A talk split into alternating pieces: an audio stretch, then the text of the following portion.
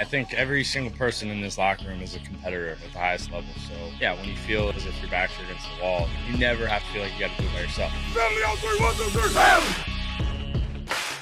Unbelievable throw. Under pressure, sacked by Quinnen Williams. Right sideline, Uzomah's got it. You look to your left and your right, you got guys out there with you that, that our whole point is to help each other. This one to Mims.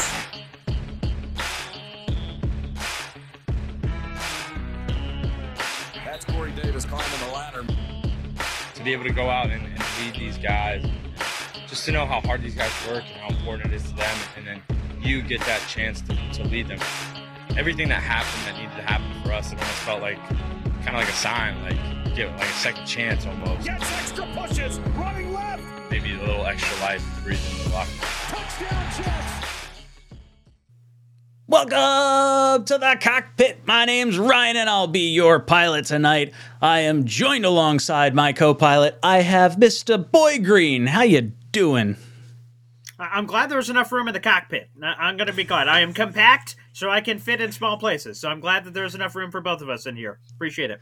Yes. So, boys and girls, you're gonna have to put up your tray table in an, in its upright and locked position because we got a show for you tonight. We're talking owners meeting, the latest on the Aaron Rodgers stuff, Lamar Jackson's requesting a trade, whole lots of stuff to get into. But boys and girls, if you're hopping in here, make sure you hit that like button. Love it. We do have a poll question in the chat. Should the Jets pivot to Lamar Jackson? We have four different answers. Yes, I'm done waiting for AR12. After the first round, nope, AR12 is my guy. And four, nope, don't want Lamar Jackson. So you guys can vote on that throughout the show. Uh, and yeah, yeah. Oh, you guys are asking no crazy hat, says Andrew. Oh, fine. Look, I can put it I on. was going to say that as well. I, I, felt somewhat gypped. Ah, there we are. There it is. Where's my? Oh, hold on. It's hard trying to do this in front of a camera because I don't know which Yeah, direction's yeah. left and right. right. It's like Yeah, trying to flight, fly a drone when it's flying at you. It's terrible. Absolutely. There we go. Yeah, full full Monty now. This is great. Excellent. I feel better See? now. Yes. It's perfect. Now now I feel good. So first off, I want to acknowledge Boy Green was one of the diehards on the Jets Twitter documentary series. Could you go into a little bit about that? How'd they contact you? How'd you feel about it? What was the whole experience like? Oh, I mean, you know, I, I, I, man, it's, uh, it's hard to even put into words. It's such an amazing feeling. They reached out in February uh, with an email that kind of caught me by surprise because, like, you know, when you get an email that's just from some, you know, blue blah, you're like, all right, there it is. When it says New York Jets, you're like, whoa, whoa, baby, New York Jets. I'm like, uh, check that email, please. And then you just see the message. You make sure it's not a scam or something, you know, nothing like that. And uh, going through, it was the director uh, of uh, One Jets Drive, and he does a lot of other great work there. That's Seth Bradley. He reached out and said, I've been selected as part of an elite group. Uh, that they would like to bring out, but he said, and it, I, I could tell from how he reached out that you know he's reaching out to people that are kind of all over the map. He doesn't really know where they live or things that nature. So he said, if you can't come in, we understand. Uh, we'll just go to, we'll try to get somebody else if you can't make it. I'm like, oh hell no, I'm, I'm making it in, baby. I live in upstate New York, so it's about a mm, five, six, seven hours somewhere in there, uh, give or You're take. up in like that Oswego region, right? Like if I'm not mistaken. correct. That's Okay, correct. cool. Yeah. So yeah, I think although I can't remember if we went straight from Oswego, I also do radio uh, locally Hmm. around too. But we went from there, and it was like I said, it was like six or seven hours. But we did um, we did uh, hotels, we did the whole bit and caboodle. We made it a whole trip out of it with uh, such a obviously a unique opportunity. Yeah, and they bring you in, you go through the facility. I mean, it's NFL security. I don't know how many people Mhm. have had the great pleasure of actually going inside the building. A lot of us have been outside for practices if you've had that uh, pleasure or opportunity to do that. But you go through the security, you have to make sure you're on the list. I had the Jamal Adams beep beep beep, see if I'm getting through the the double glass doors. And uh, you go through that, you see all the great moments, like the Jets practice field. You see all the banners of the recently retired numbers, and and Mhm. obviously the ones retired from a long time ago. They walk you through kind of the bowels of the Jets, you know, one Jets drive facilities. You're seeing all these pictures and studios, and it's like all hitting you. And then where all the Jets beat reporters are, Rich Cimini, Zach Rosenblatt, all those guys, they have their own cubbies inside One Jets Drive. Oh, little that's cool. private offices. Yeah, it's really cool. That's where they recorded. So all the videos you guys saw of like Mhm. Boy Green and NYJ Matt, NYJ Mike, and all those great guys of like being in a one-on-one camera setting, that was in one of the random things. We don't know which one it was because they ripped off the name off the door, so we don't know if it hmm. was Rich Cimini's room or Zach Rosenblatt's room or whoever. They would know, I'm sure, because the background I think we're all the same for whatever the rooms are. But yeah, they brought us in there. They did a 45 minute interview or something, and then they brought us in for photo shoots. I mean, that, like the player intros, right? The football, the fog machine, mm-hmm. like, and I was like, holy crap! Oh yeah, baby, I made it. I'm like, I'm ready to run out of the gas darn tunnel, baby. I was fired up. So. Oh man, it was uh, it was spectacular, and they ended up putting it together as a 22 minute doc and change or Mhm. something. And a shout out to all the fans that didn't make it, because I'm going to be honest, guys. Like obviously, you do great work, and I think the fine line. I do want to say this on the show Mm. is I think a lot of people were complaining that certain people didn't make it on. Greats like Matt Mhm. O'Leary. Obviously, we talked about the Jets uh, Jets talk panel with Green Bean, you, and Matt O'Leary. Like a lot of people said, where the hell were those guys? And I said, I think the slip up by the Jets, or as they were kind of putting this piece together, is Jets YouTube to Jets Twitter, and I interpret it hmm. as the same world because one of mm-hmm. the questions they asked during the 45 minute bit was, well, who is Jets Twitter? And I immediately start ripping off Green Beans, Matt O'Leary's Jet Talk 24 7. And it didn't obviously make the cut as we saw, but yeah, they, they had us rip through all these names and stuff. Hmm. And I said, oh, and and also here's the other thing, real quick. I know this is a Hmm. long diatribe here, but That's all right. thing- Take your time. It's cool. yeah, the, the other thing is I didn't know who else. Like again, we Mm. came in. I have no idea who else is in the elite group. They bring us in through double Mm. doors. I'm doing an interview. When they move us up to the photo shoot, the next people are coming in like so they're kind of herding sheep, moving us all through. So I didn't know until they did the trailer that dropped like a week and a half before and I saw everybody. That's when I first knew everyone who was involved. So it was an awesome experience, bucket list item. I'm never going to forget that for the rest of my life. And hopefully, I talked to Seth Bradley. So, guys, keep a lookout for your emails. More episodes are coming, and uh, they plan on doing it with all kinds of. And I tried to put in a good word for all the U- great YouTube Jets content creators. so that episode should be coming in the near future. Oh, very cool. Well, I appreciate it. I, I saw it. I was like, what the crap? My about says diehard Jets fan. Clearly, I'm Yeah. not in the in the elite group. I actually I had the opportunity a few years back to they they brought me in because they thought they could sell me like some corporate seats or something like that. So I got like they walked me through the building. They put me in the the office where they signed the Nice. fucking whatever deals for the photo shoots, and I'm just like, guys, I know what it's looking like right now. I was like, look, if I, I think this was, was this had to be the Adam Gase years. I think I don't think Saleh was there at this at this point. I'm point. sorry to hear that. But yeah, oh yeah, well, well, I, I tell the guy straight up. I was, he's like, yeah. So what do you think about tickets? We get you here and here, and I was like, well, I'll be honest. Look, there's a real. I'm looking at the beginning part of the schedule. There's a real good shot the Jets are going to lose a lot of games. I was like, I'm not buying games for the later half of the season because they're going to be cheaper than the price of a beer, historically speaking. And the guy was like, Oh, this guy knows his shit. He's not buying corporate passes. I was That's like, ah, that's cool. Thanks for the tour and the bagel. That was fun. But uh, yeah, dude, that's fucking cool. That's really neat. The whole Jets Twitterverse and YouTube sphere. It, it- you're right. It's it feels like it's one cohesive, kind of like alternative way to get your news. Like between all the Twitter guys, like instantly. Like I've used a bunch of the clips that you've put out as far as like uh, you know if it's a Saleh press conference or Douglas press conference. If I'm trying to like skim through the whole thing or I don't have like a ton of time, I'm like. Boy Green's got this article, this article, this article, this clip, this clip, this clip. Love it. Absolutely love it. Um, so you guys do some incredibly fast work that I'm just not equipped to do. like Yeah, in the I slightest capacity. that. Yeah, it- the YouTube sphere, I, I enjoy it, but it's I, I don't think you're ever gonna break news on the YouTube sphere because there's the whole editing of content and like everyone's getting their news from a Twitter source anyway. Um, but it's cool. It's it's nice to see the back and forth between the different guys and having guys like you on here. Obviously, I have uh, Boy Green's YouTube link down below. I do have your other Twitter link down below, but I don't know if you want me to put the other way.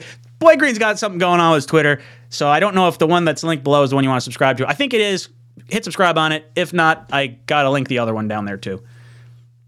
No, I will say this. Thank you for bringing that up. Yeah, a lot of people, and again, I, I just have to say, by the way, it's incredibly flattering that people have been like, why?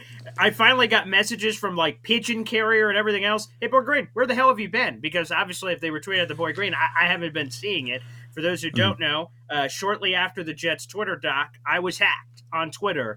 And thankfully, I've seen some hack stories where all kinds of weird stuff is happening, where pictures of wangs or God knows what are appearing on timelines. Fortunately, my specific hacker, my secret admirer, as I like to call it, uh, chose to simply kind of remove me from the earth. There's been no tweets, no likes, no replies but they just kind of made my stuff private without making the Twitter private. So it just, if you try to search me right now, outside of mm like a, a, great job, obviously here by my main man, Jets Talk twenty four seven, that like if I you just click you. the link.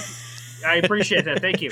If you just click the link and go straight through it, you can find it. But if you try to Twitter search mm. it, whoever hacked me tried to remove me from the earth. So obviously they're not a big mm. fan of Boy Green, and that's fine. I know some people aren't. But yes, we're working behind the scenes to get it. Yes, keep following, keep hitting it up because before I'm dead, that Twitter is coming back to Papa. So uh, feel free to hit it up. It's just in cruise control mode, but we will get that uh, train back uh, sooner rather than later. I, I'm very confident in that. I love it. Drew, hey, welcome aboard. Glad to have you on. Uh, so Beautiful. let's jump in a little bit. We t- this week the owners' meetings are going on. We got to hear from Joe Douglas, Robert Saleh, a few interesting comments. I don't have any actual clips from it, but we'll kind of go over some stuff little by little here.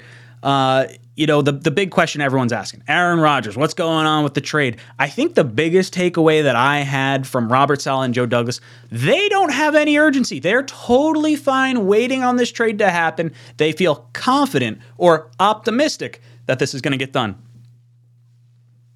Yes, 100%. That is the takeaway. Again, uh, they were uh, Joe Douglas did a presser for about seven minutes and change outside uh, of the NFL owners meetings. Robert Saleh much more in depth. His with his was thirty plus minutes with both national and local media, and that was the overwhelming uh, perception that the Jets are totally fine waiting. Uh, they said they're in no rush and that they're optimistic this will get done. And I didn't get a chance to fully uh, get the other side. Packers GM Brian Gutekunst also hmm. obviously did uh, some chats uh, at the NFL owners meetings, and I just saw a quick clip uh, from the folks over at the at the Athletic. I think that's Matt Schneidman who uh, covers uh, the Green Bay Packers for the Athletic, and he shared a quick clip, and a lot of people were reacting to it. Look how desperate the Packers are with how destroyed the relationship appears to be between Aaron Rodgers and the Packers, and that Joe Douglas is in the right mode of just kind of being very patient. And to be honest, while I know us, I could speak for the fans, we want this done yesterday. Of course, we want the Aaron Rodgers press conference. We want to go crazy, and I already went crazy because as soon as Aaron Rodgers said he's going to the Jets, it's over for me. He he he. As far as I'm concerned, he's a Jet. His spirit is a Jet. His mind is a Jet. Mm-hmm. Just his limp carcass, wherever the hell it's in Malibu, his body is just not on the Jets yet which uh, it's going to happen sooner rather than later. Which, by the way, I love this uh, Aaron Rodgers edit with Breece Hall and Garrett Wilson. Boy, that revs my gosh darn engine, baby. That's sexy. Oh, I love it. Garrett Come Wilson, on, Breece Hall, Aaron Rodgers.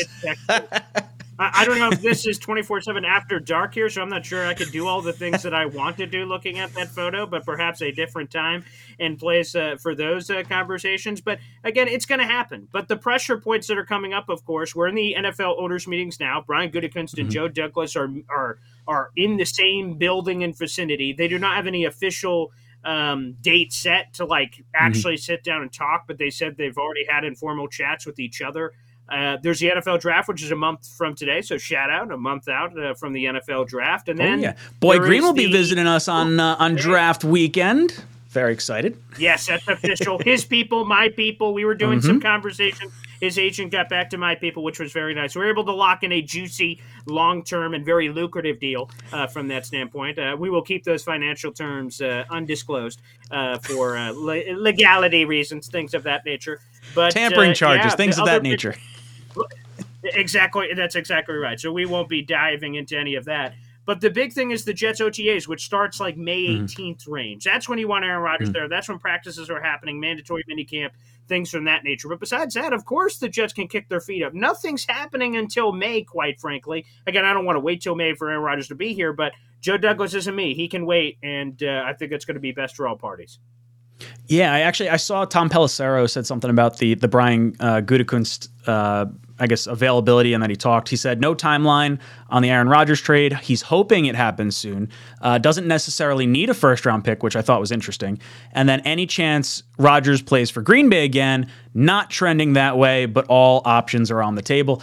Um, so between what we heard from like Douglas and Saleh and this thought right here, it seems like the Packers are kind of backing up on that first round pick that we all heard about. I mean, like if I'm Aaron Rodgers, I, I see like everything the fans are saying. They're like, oh man, we need him, we need him. So Rodgers is probably like, I love this. Joe Douglas is probably thinking like, guys, guys, you're you're gonna give yourself a heart attack here. Like I'm sitting here, I'm thinking why do we have to make a trade before the draft? There is no reason to get this dude in here, you know, really until I think the first mandatory practices are like middle of June. I, I, think that's the first time you have like a week of mandatory, you know, workouts, and then it's not till like July, end of July, uh, when they report for training camp. So in my opinion, I'm like, well, screw it. Like, why not wait till July? it doesn't matter. Let's focus on our draft. Let's get our tackle. As uh, Douglas was saying, you know, we're we're not quite there yet. We're we're still putting things together, and like. As I'm reading through the tea leaves, and they even asked Aaron Rodgers, or uh, they asked Robert Saleh. They're like, "Hey, well, what's uh, what do you think about if a veteran quarterback knows the system and he comes in during training camps like oh well it helps if the coordinator knows the the quarterback and it's just brushing off something. They these guys are ready to go into training camp. They don't care. The the Packers if they want a trade to happen before the NFL draft they better like make it the sweetest deal possible because Joe Douglas doesn't have to make a move right now and I would not give up any pick before the draft unless the Packers really gave me a good deal hundred percent, and I love that part of it because that's where we're getting to. They've already said Jordan Love is our guy. So again, mm-hmm. I just have to comment real quick. There's no friggin' way. Well, all options are on the table. Aaron Rodgers can yeah. come back. Shut the hell up. That's the dumbest thing I've ever heard. Yeah, nice bluff. That's a like.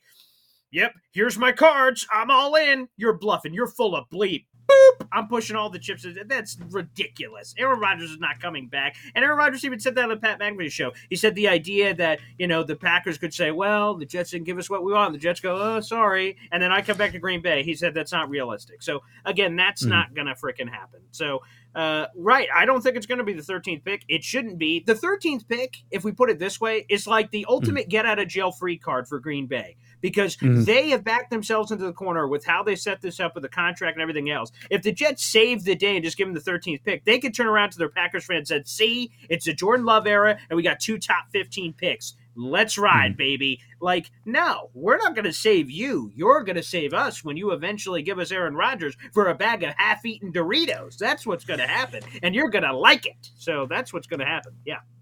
Dude, I, I really think I know I've got a bunch of Packers fans in here that have, have joined the channel in the last month or so, but like I really, as much as I don't want to get on you guys, I really think the Packers fans are going to be a little upset that with what the the eventual return is going to end up being because we've said it before that that 13th overall pick, there's a very good chance all four quarterbacks go before the Jets pick at 13, which means you are getting a top nine player in the draft. And if there's a corner that goes, I don't think the Jets are probably drafting a corner in the top 13 rounds of the, or top 13 picks. So you're talking like a top eight player fall into the New York Jets at a potential area in need. Like that to me, off the table. Now, the, the trade with Elijah Moore gives you the two seconds. And I think if the Packers were to say, okay, fine, we'll do the second round pick this year, we'll do a conditional pick next year, I think that's probably what the Jets offered. I, like, them giving up the third round pick leads me to believe that pick you know wasn't necessarily being discussed or maybe the packers said hey we're not going to you know entertain the third round pick. It's got to be at least a second. And then maybe joe douglas was like okay at least i have two seconds to operate with can get a center a safety something along those lines. How did you feel about the elijah moore trade and how could that have impacted the aaron rodgers narrative I will say right off the bat, I, again, Elijah Moore getting traded felt like someone said, "Spread your legs and kick me right in the sack." I, am going to be honest. Like, for, to, again, we all want to champion, you know, Joe Douglas and build him a statue, and I think mm. he's made. I think Joe or uh, Rich Cimini had the tweet. I think it's been 20 player trades in Joe Douglas's mm. history, and again, 21 will ultimately be Aaron Rodgers if another trade uh, doesn't come down the pike. Like, this is probably the trade that Joe. Not probably. I mean in a vacuum, this trade Joe Douglas blew. Mm. That a 22 year old is getting exited. But the reason why we can't evaluate it in a vacuum, because what if that pick, as you've intimated, ultimately leads to Aaron Rodgers? Elijah Moore, mm. a player that showed promise in year one, but sucked last year, and then for whatever reason, whether him or quarterback play, and then all of a sudden that pick lands Aaron frickin' Rodgers. Okay, uh, I'll wipe my tears with the money that the Jets are going to cash in with all the success uh, they're going to have in the 2023 season. It just stinks so because Elijah Moore, we all thought was going to be the next coming. People were buying the jerseys and all that. Uh, so that one stinks. But I do believe, back ultimately to the point, that having 42 and 43, by the way, Packers getting 43, we're picking 42. We're picking in front of your ass, baby. But uh, yes, you get 43 in that conditional pick in the future, and then some combination of players. You want Corey Davis, sold. You want Denzel Mims, okay. You want Jeremy Mm-hmm. Ruckert, maybe? I know that's going to offend a lot of Jet fans. I've been I've been spitting that out the last uh, couple of months. So I, I would know people haven't been thrilled with that, but I totally understand if they do make that trade. I hope it doesn't happen because I want to see him here. I think we could win a ring with him. But I, I'm I'm on the same wavelength as you. I think that's probably if that were like the straw that needed to break, that would be the one that would be broken.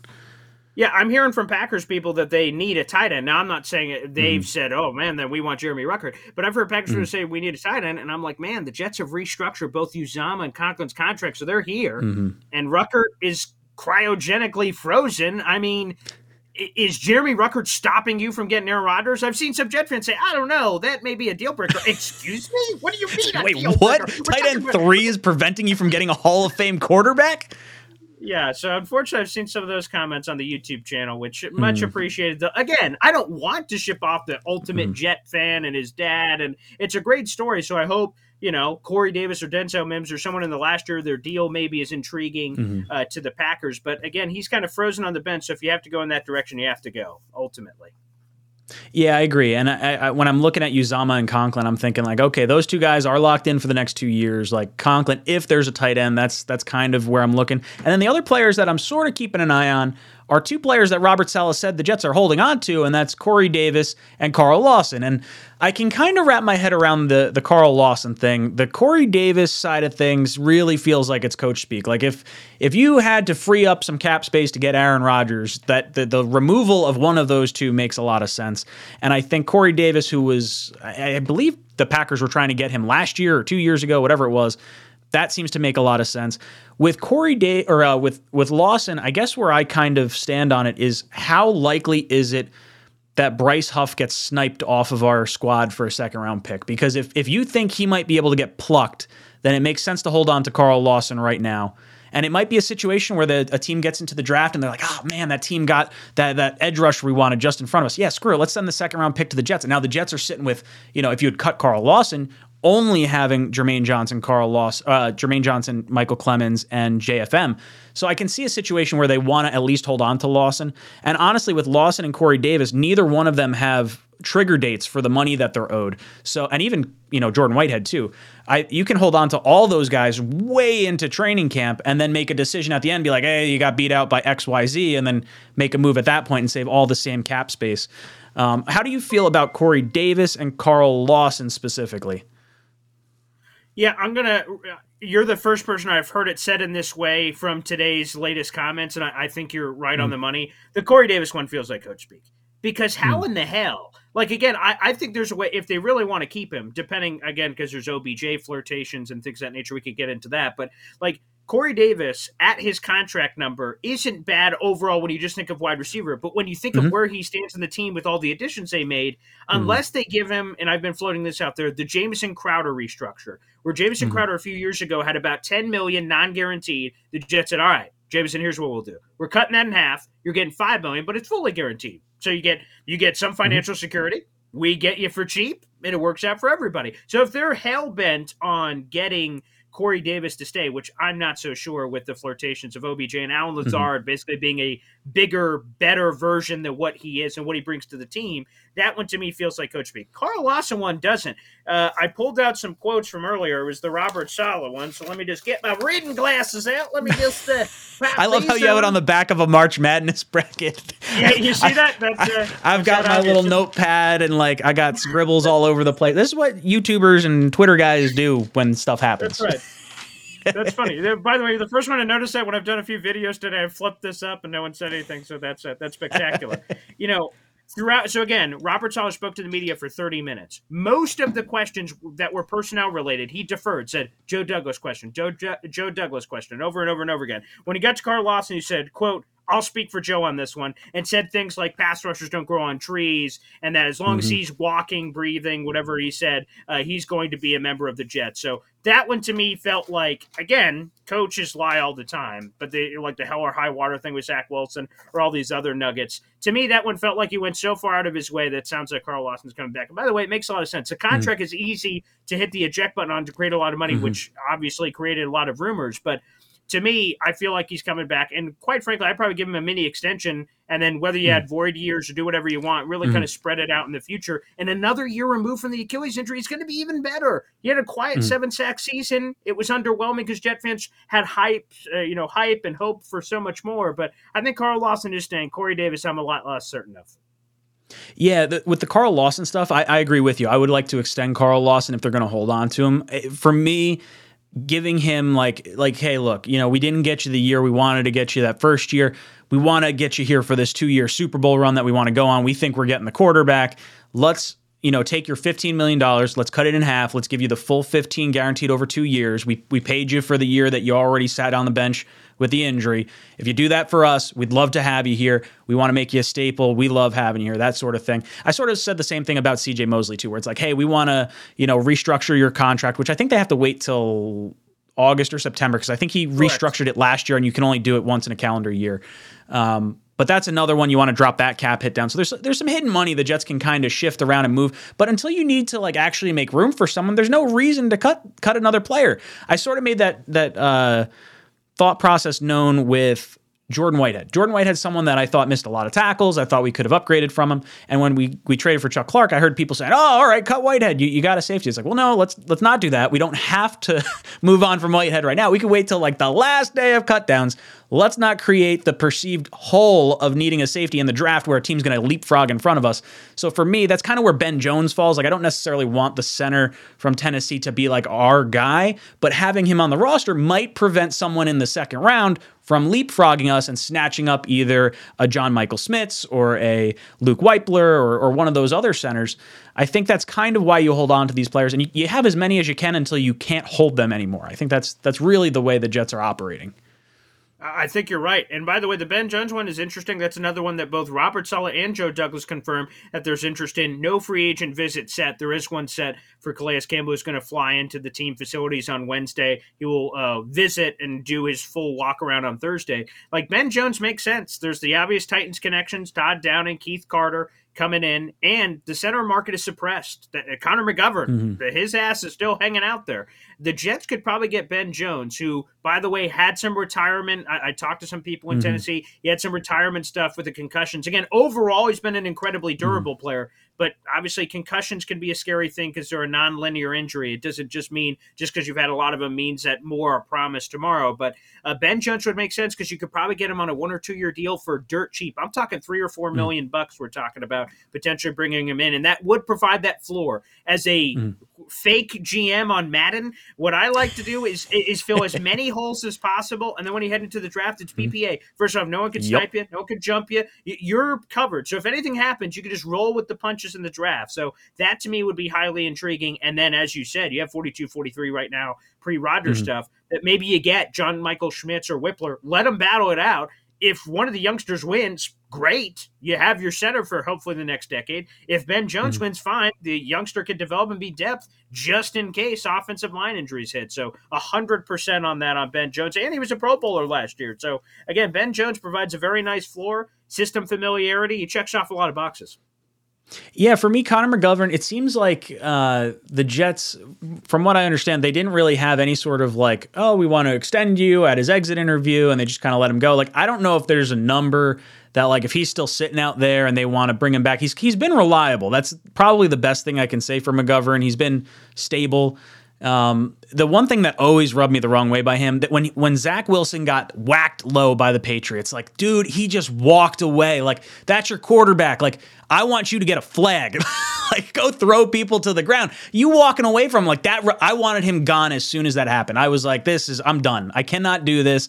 I if I get a center, I want a big nasty son of a bitch that like will throw people around. I, I don't want this like uh, I don't I don't feel like dealing with Zach or whatever. I mean, maybe he was rubbed the wrong way. Zach wasn't playing well or something. But like regardless, you got to stick up for your quarterback.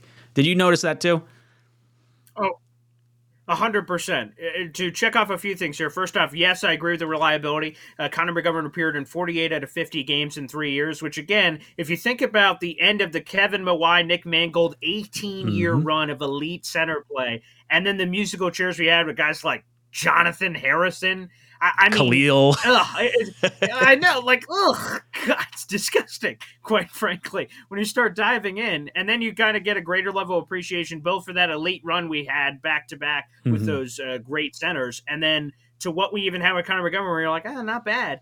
Yeah, that's the thing that did bother me. I'll be honest. Connor McGovern, he did confirm uh, the Connor Hughes who brought that up initially of, hey, during exit meetings, they didn't talk. I got a chance to uh, speak with Connor McGovern, you know, kind of behind, you know, the scenes and have a conversation with him. He's he said he wanted to, he wants to be a Jet. He really wants to be a Jet. He wants to come back. He said that pre free agency and during free agency as well. We got a chance to speak, and he said he wants to come back. But the problem is, I think it may be one of those Zeke things where the feeling, Mhm. unfortunately, isn't mutual. But I, to Mhm. answer the last part of that first, 100%, I think there is an eventual the Jets kind of view him as a trap door and say, you know what, if all hell breaks loose, we miss out on our centers, we can't get Ben Jones, whatever happens, well, at least Connor McGovern's out there because, you know, the center market doesn't exist. So they can always just, if he really wants to play for the Jets, they can come back to him and scoop him up and bring him on there for dirt cheap. So that option's always possible. But back to that, uh, uh, you know, your sticking point.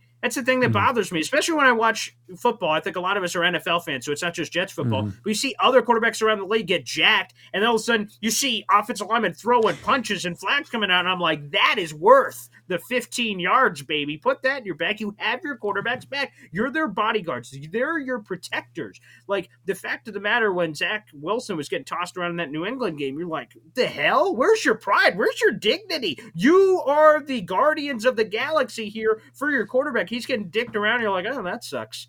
Like, ugh. The Greg Van. Roten mm-hmm. thing too. Oh, that pissed me off. Oh, that friggin' pissed me off, man. What It's happened to the Greg Van Roten thing? I missed that. Oh yeah, Greg Van Roten. He came out after and kind of almost blamed Zach Wilson for the quarterback protection, saying, "Hey, when you're running around back there, like things happen." And I'm Ah. like, "What?" So yeah, that was a thing a couple years ago, and I'm like, "What an asshole!" He's he's So, not like, wrong, but you can't say that. Like that. yeah, like that's, part of the reason why. 100%. Well, well, well, let's talk about that for a second because I think that's Yeah. a very fair point. Like the Jets' offensive line, I think finished right around the twenties or something along those lines last year, and we are saying like, "Yo, we our offensive line sucks." And I get that we need a tackle, you need a center, but when you have quality quarterback play that can make decisive decisions and you're not holding on to the ball, look at the worst offensive lines in the league. They're generally Deshaun Watson, Russell Wilson, guys that are scrambling with the ball. The sack numbers are really high. Offensive linemen wind up getting a bad name because they can't make money because they've given up a sack because your ass held onto the ball too long. Like I, I understand that, but that's where our offensive line, not just from a tackle and, and center perspective, but from like the quarterback taking ownership of of the whole offense, we could really see a good offensive line next year if we we do the right things. 100%. First off, yes. Let, let's clarify that. Is what GVR said a lie? Well, no. But saying it to the media in front of everybody, You can't just say it. right backing up your 22 year old under the bus just seemed like a, a weird play. I also will go back to that on the offensive line. A lot of people have said, and I don't know if it's just negative Jet fans. I know that uh, the Jet fans have been beaten over the years, battered, bruised. They go to counseling on a once a week basis to explain what the Jets did to them and point to the doll where the Jets touched them. I understand that there is some of that out there in the universe, but the thing I don't understand is that Aaron Rodgers is coming, right? And Jet fans go, well, it doesn't matter if we got a crappy offensive line. And I'm like, wow, you sound fun at parties. But the point is, is that if you really look at this offensive line, Duane Brown played on one arm last year. He's coming back, and the Mhm. Jets locker room is insane for the guy. Laken Mhm. can't be worse. And how He was a was Pro in Bowler of two an years ago. like in the same fool's gold. system, Tell me same about it. position, hundred percent. So I just feel like that it was just a weird year, man. I, I Mhm. you know, I had the great chance to interview like Laken Thompson. Yeah, He was fun this offseason. I'm just telling you, man, he just seems due for a bounce back. There's just it's so inexplainable that you could bring a Mhm. guy who is a Pro Bowler, durable as hell, still durable. He appeared in all 17 games. Apparently, some Jet fans didn't want him to appear in all 17 games, but that's a story for a different day, perhaps. But he he's going to be better. We'll figure out center. I think ultimately it's going to be a day two pick, and we'll plug and play a youngster like the Jets should have the last couple of years with guys like Creed Humphrey and others. But Mhm. we'll die on that hill, I suppose. ABT coming back, baby. Torn triceps. He's going to be plug and play at right guard. And the right tackle right now, it's Max Mitchell or Mekhi Becton. And quite frankly, the other guys in swing. I don't think it's as bad as some Jet fans have said, the doom and gloom. Aaron Rodgers is Mhm. going to be erased on the field. I, I feel like the offensive line could be better. And oh, yeah, there's this thing. What's it called? Oh, yeah, the NFL draft. There's still time, you freaks, for Pete's sake. There's so much time, so much time. Blitz crew and Garrett, I'll get to your super chats in just a second. Um, but yeah, dude, the, the the whole like offensive line, like oh the Jets are in like all this panic and and what's going on. Like I do like Duane Brown. Honestly, you know what was interesting to me? I think the moment it happened, I was like, I think this was before the Aaron Rodgers Pat McAfee thing, where I was like, it's happening, like like hundred percent, it's happening. I've always thought it was gonna happen, like since we got Hackett, but when they restructured Laken Tomlinson to guarantee him the two years and not just this year, I was like, something's going down. Something's happening right now. They think they can have him for the next two years, and then I think Rodgers happened. This was probably over the weekend. I think it was the uh, weekend happening just before the tampering period started. Was when they restructured him, and I was like, "That's a weird move based on what I watched." Did you kind of get the same sort of odd inkling when that happened?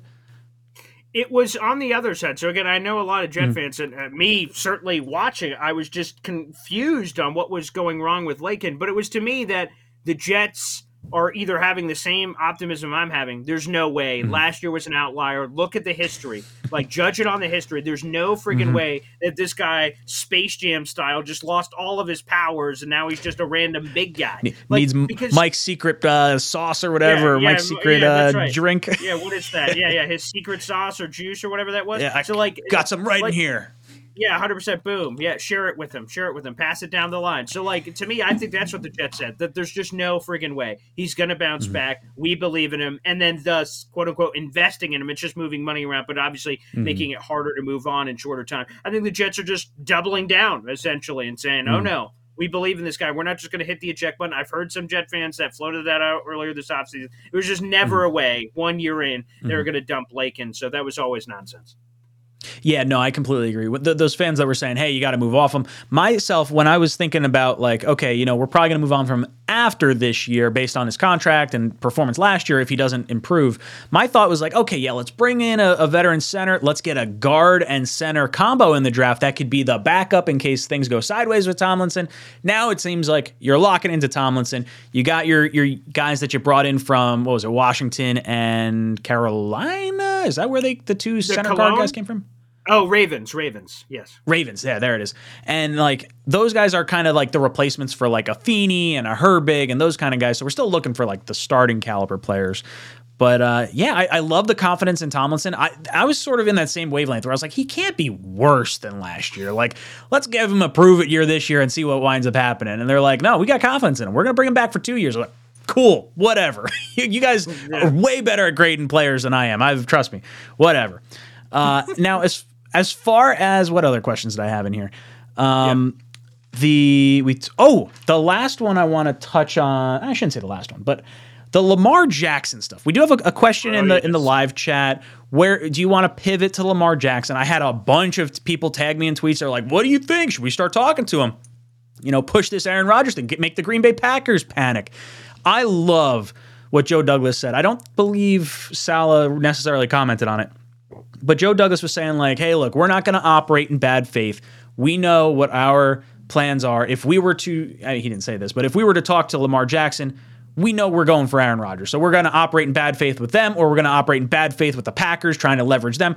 It's smarter on all fronts. You got to deal with these guys well beyond the players' careers. I think it's smart not to kind of, you know, shun anyone off to the side and you just say, hey, look, we're operating in good faith. We want this. You know, where do things go from here? What did you think of Saleh and Douglas's response to the Lamar Jackson stuff? And what do you think about the Lamar Jackson stuff?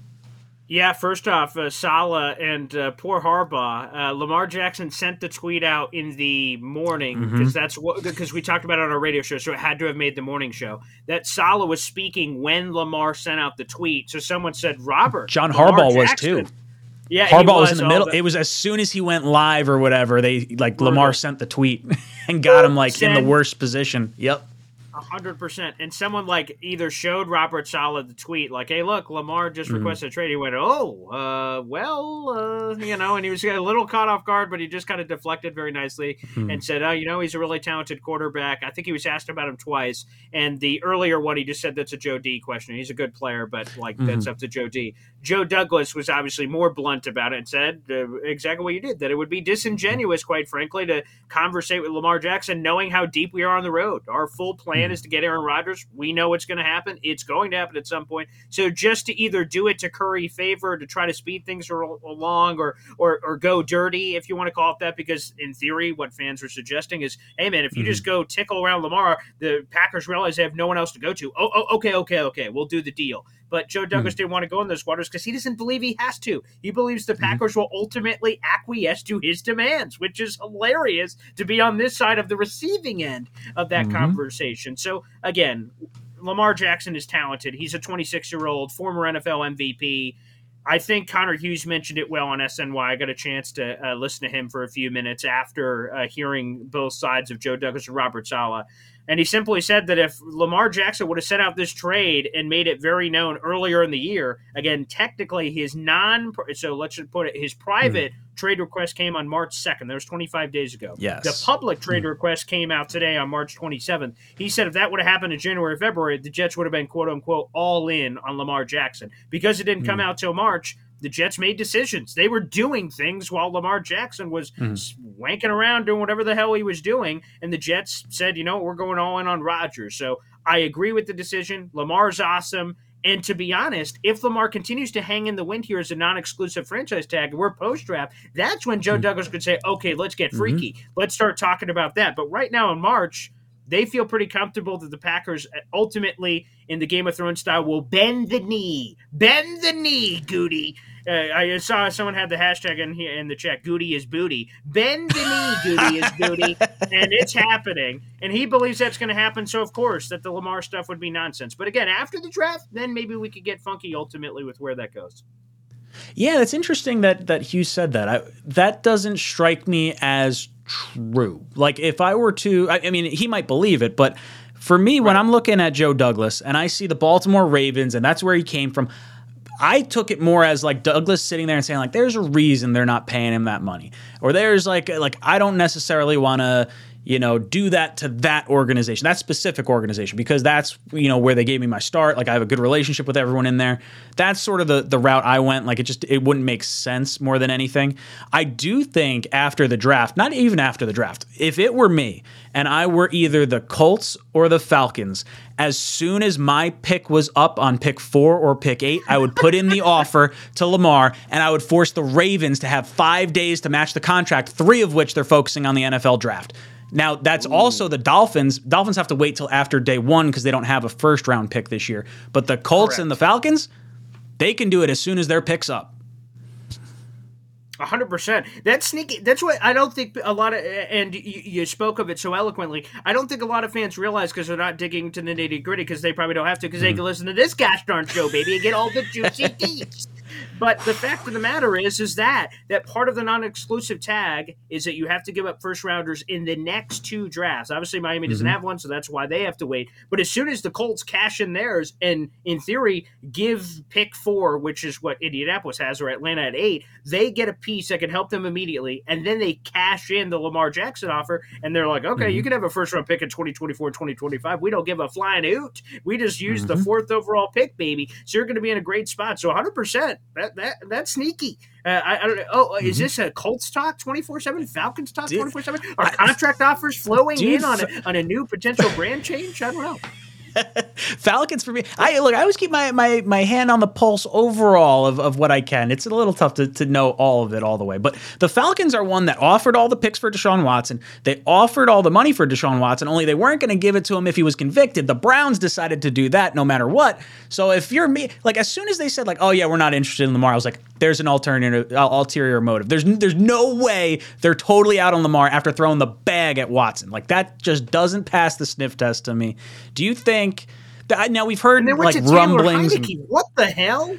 Yeah, th- there's like I'm sorry, that's not selling the. Uh, not that you could sell Chick Fil A in that stadium on a Sunday, but regardless, like I don't think it's selling what you want to sell in that jersey, like in that stadium. Like if you bring in Lamar, all of a sudden you got the shades of Michael Vick back there in Atlanta. You've got the the tight end that Lamar loves already in Baltimore. They've got the next best thing in Kyle Pitts. They got Drake London down there. Like there is a lot to love about Atlanta and Lamar Jackson, and I think one of which being the whole. Uh, you know, Ravens, if they get the opportunity to trade him out of conference, that's what they would prefer. I don't think they want to have the offer sheet thing happen. That to me is a is a whole bag of worms.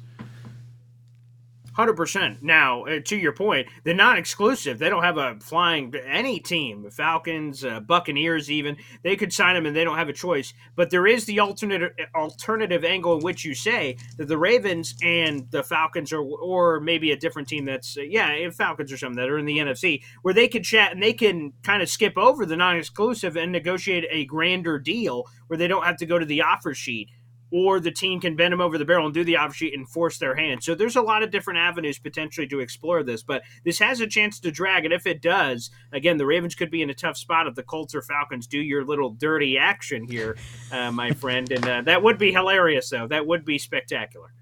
Dude, it'd be absolutely nuts. And Tigo, I did see that in the chat. Uh, Miami would only have to wait until the pick that they forfeited. So as soon as that, I think it's pick 19. As soon as that eclipses, then they would be able to then offer that trade because they had to give up the pick. I get the hunch. What would happen if the friggin' Patriots jumped in on this? I hope that's not the case. I think they're they're going to be stuck with Mac Jones. But could you imagine Josh Allen, Aaron Rodgers. Wow. Everyone says it's going to be Tua in Miami, and I think it is until Tua gets hurt. Then I think there's a really good shot midseason that Tom Brady ends up in Miami. Do you think that? Uh, Where do you? Yeah.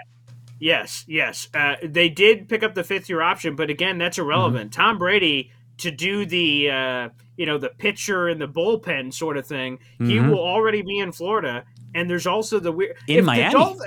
Yeah, hundred percent. Like, let's put this out there for a second. If the Dolphins lost their first round pick as part of tampering, they were willing to go that far. Now you're saying Mhm. they're not willing to go that far with it free. They just have to convince him Mhm. off the, out of the retirement home. Like that's where people are saying, Mhm. "Oh no, it's definitely over. The Tom Brady thing's over." No, it's not. I could totally see that and imagine that Mhm. division. I mean, oh my goodness, uh, that would Dude, be. you're telling me they got I- two injury prone guys. You got Mike White, who I love, but Mike White and Tua, you don't have the most healthy quarterback room. You're almost asking for something to eventually happen. And if it does, chaos happen. Like, look, they, they, they had a great season when Tua was healthy, and I'm sure they would do well with Mike White healthy. And then if both guys go down, I think, you know, clearly you're in a position where you're trying to make the playoffs, and Tom Brady could probably come in pretty easily, I would think.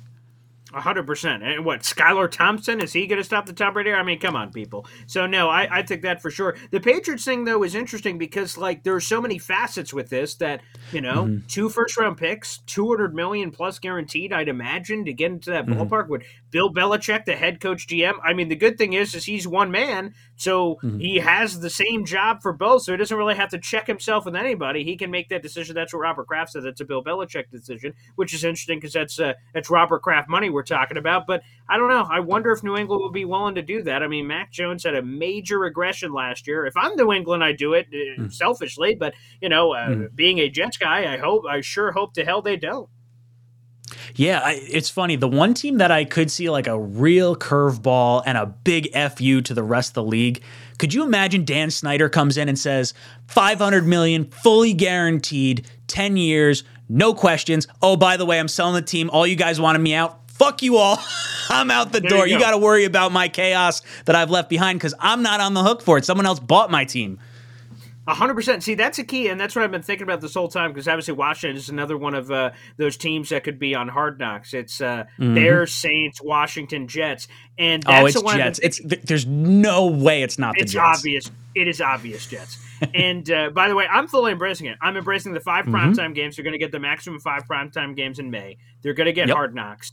They're going to get the flex opportunities, which ultimately are going to equate out to about 11 or 12 national primetime games, according to Peter King, is what it'll be. So I, I am fully on board for all that jazz, baby. Sign me the hell up.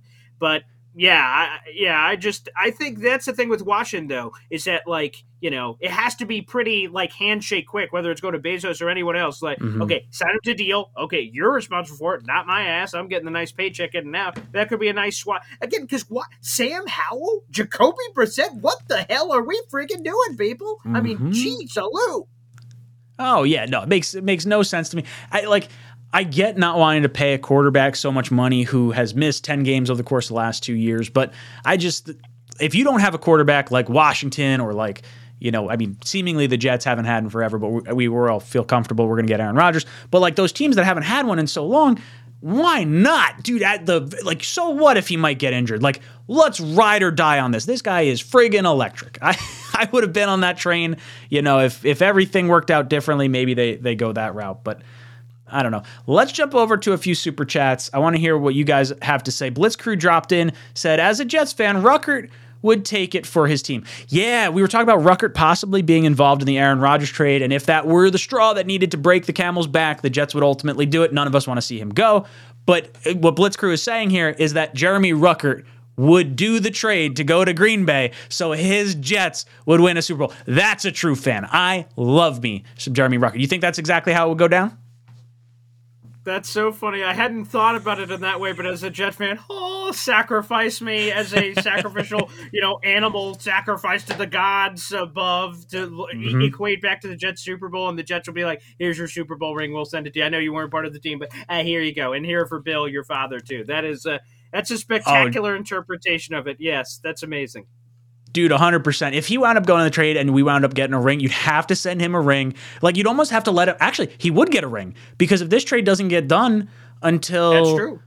Like, yeah, he would be technically part of the team right now. And this is part of the new league year. In some capacity, he practices with the team. That rep that he did against someone else may have made that person better than whatever. It, it's interesting. So he actually would get a ring if he was traded and the Jets won a Super Bowl.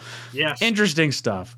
Garrett drops in. He says Shane Falco's O line straight up shot other another quarterback's Porsche. Just saying. Yeah, Joe uh, Joe Flack. I, I Shane Falco from the Replacements. They I I love that movie. Absolutely love that movie. Keanu yeah, that's a great movie.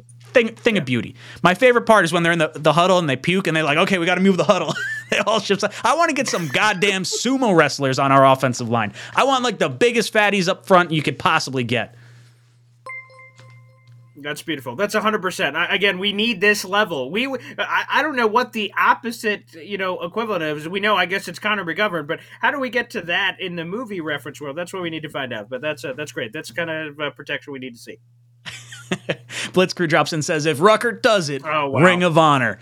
Absolutely, absolutely. If that were, I hope, I hope it's not the case. I want him in catching the the game winning.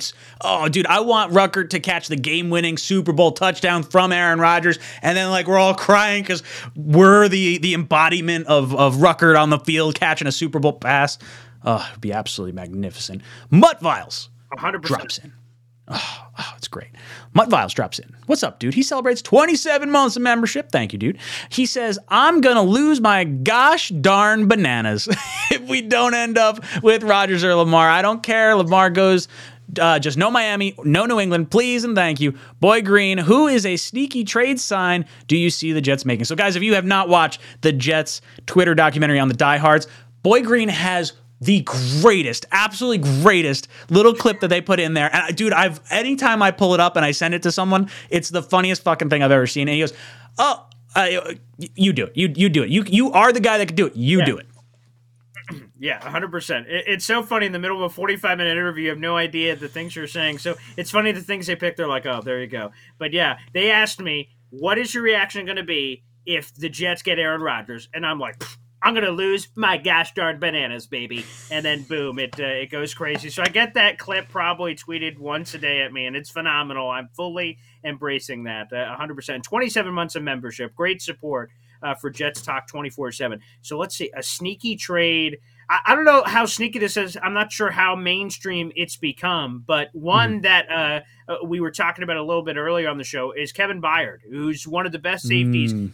Sneaky in the terms of I don't think people often consider him among the best safeties in the NFL, but he really is up Mm. there when you look at what, whatever you want to interpret it as stats, analytics, Pro Bowls, anything. Like Kevin Byard would be sneaky good to pair with like a Chuck Clark because I know we've heard Mhm. about Jordan Whitehead. I think it was Saleh who gave him. Yeah, it was Saleh. He gave him the lukewarm. I, I don't know. It's like not a true vote of confidence, but it was like somewhere in the vicinity where he said, "Oh man, Jordan Whitehead's going to be better in year two.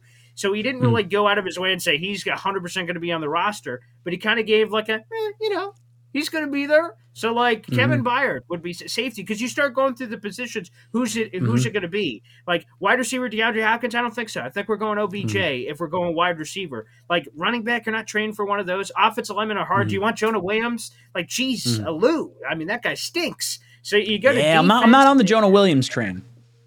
yeah, again, the guy I would have loved, and it wouldn't have been traded, it would have been signed, I guess, as the two options. Fletcher Cox. I, I got to meet Fletcher Yeah. Cox at a Mississippi airport. I, I, I freaking love Fletcher Cox, man. Oh, he would have been so great with Quinnen. That would have been amazing. So Kevin Byard, I guess. Again, I don't know how mainstream that is, but uh, Kevin Byard would have been one. I, would be one that I would really love to see uh, this offseason. That would be a really interesting one. I, I think he's a phenomenal safety, and at this point, he's like 30 years old. This would be the perfect time for him to to go ring hunting when it seems like Tennessee is is shopping Derrick Henry. We don't know if Tannehill's really going to be there that long. I know they've been saying he is, but you know we'll see how that kind of plays out. For those of you guys wondering, Kevin Byard, uh, his contract this year, if traded, would be about $14 million this year and about $14 million next year. You could cut him after 2024 with no dead cap. Uh, so, really not a bad option. And he doesn't have any guaranteed money left. So, basically, you could trade for him and then if you wanted to guarantee him a lower amount, keep him for the two years. I think that's a great option. Uh, now it's just a matter of how much the Titans want to get him for. If you could get him for a mid-round pick, I think that's something you, you, you highly consider. He's been highly productive in his time in Tennessee. Um, as far if I had to pick a, a trade that I think is a little outside the box that I haven't heard many people talk about, um, and it's it's the plan B. It's the, the oh no, what's going to wind up happening if Aaron like let's say the nuclear button happens and Aaron Rodgers just has this change of heart and he's like screw it, I'm done waiting, I want to retire. You know, it's not even like he's not even coming to the Jets. He's not going anywhere else. He's just he's done. Like that's what winds up happening. Mm-hmm. And the Jets are like, okay, where do we go? Everyone's going to say Lamar, but I would say I've heard rumors, and I don't know how true it still currently is, but I heard the Rams were trying to shop Matthew Stafford, and if he's traded post June first, it's one and a half million this year, it's thirty-one million next year, and there is no guaranteed money after that, which means he is fully able to be cut, no dead money. If I had a dollar to put on a trade. I, I know Kirk Cousins could be an option too with the one year thirty million if traded. I don't I don't love Kirk. I'm kind of out on him at this point. But Stafford for two years, guys, won a Super Bowl. I know the back is a concern. You know, is there any nerve damage anywhere? Like that's my biggest concern with him. But if you think you could get two years, like if the if the thought process is Zach's got to sit at least for a year, we want someone that can provide us, you know, baseline quarterback play. I think Stafford could at least give you middle of the pack to slightly below average quarterback play if he's regressing. And I think last year that would have won us the AFC East. What are your thoughts on that?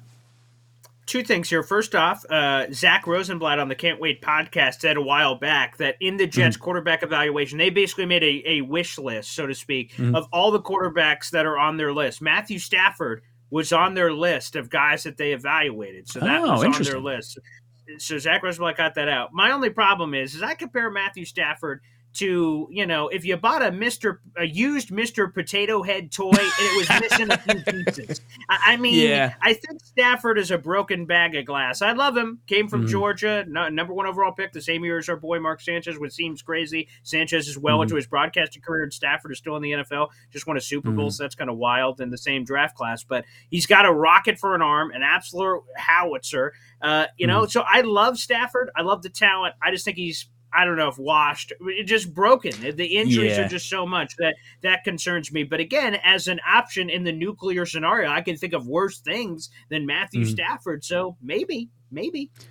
Yeah, right. Like that's that's one that I, I feel like is not totally out of the realm of possibility. I, I don't think the Jets are going to remotely need plan B. And if you look at what Saleh and Douglas said during today's press conference, like, I don't think they're necessarily even thinking that they need a plan B. Like, I, I think they're looking at it and they're saying, like, okay, if the Packers were to hold on to Rodgers, like like what happens in that situation?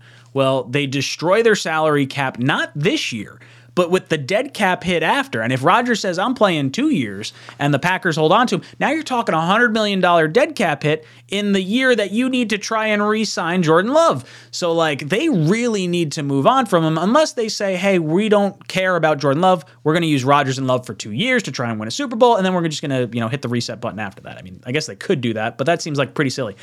I one thing that the we we got into uh, in the in the they were asking is Zach quarterback too, and and Robert Saleh said, "Yep, Zach, Zach's my quarterback too."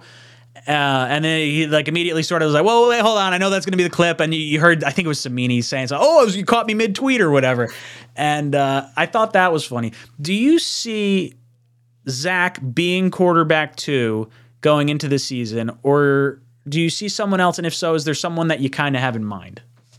Yeah. Uh, so yeah, let's uh, for people who miss that, uh, I saw the because again I do a radio show ten to twelve, so the live Robert Saleh press conference. I was seeing reporters' tweets first, and I saw the tweet come in that Zach Wilson is QB two. I'm like, oh, interesting. Okay, we did a video on that over the weekend, so okay. And I'm like, well, I always like myself, and you did the same thing after, is listening to the full Saleh press conference and the full mm-hmm. Joe Douglas press conference and coming up with our own notes. Like, okay, I heard mm-hmm. what the reporter said, but I want to hear him say it. I just want to hear if I see or hear something differently.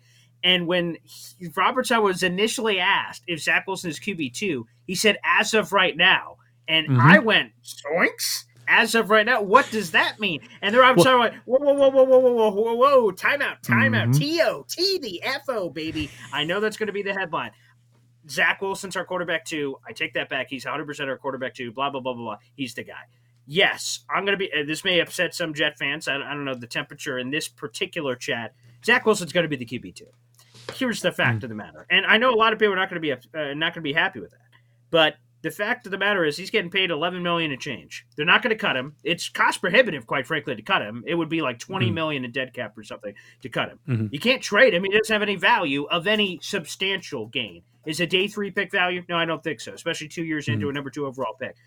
And they believe, on top of all that stuff, they believe that you know with a you know kind of removed from the spotlight so to speak and with aaron rodgers' idol growing up and everything that it could be the perfect storm so to speak of putting it mm-hmm. all together again would that have been the case with derek carr jimmy garoppolo at 31 i don't think so i think that would have been a rub and it could have been awkward could have caused issues but aaron mm-hmm. rodgers at 39 who turns 40 in the middle of the season I don't know. I think it can work. Now, I'm not saying it can work at Zach Wilson's a franchise quarterback next year, but I think in the meantime, it can work. And I think Brian Costello, I'm going to give him a shout out. He joined the mm. Crew podcast. That was with Josina Anderson. He had this great line mm. from the Peyton Manning, Tom Moore days, way back in the Indianapolis days.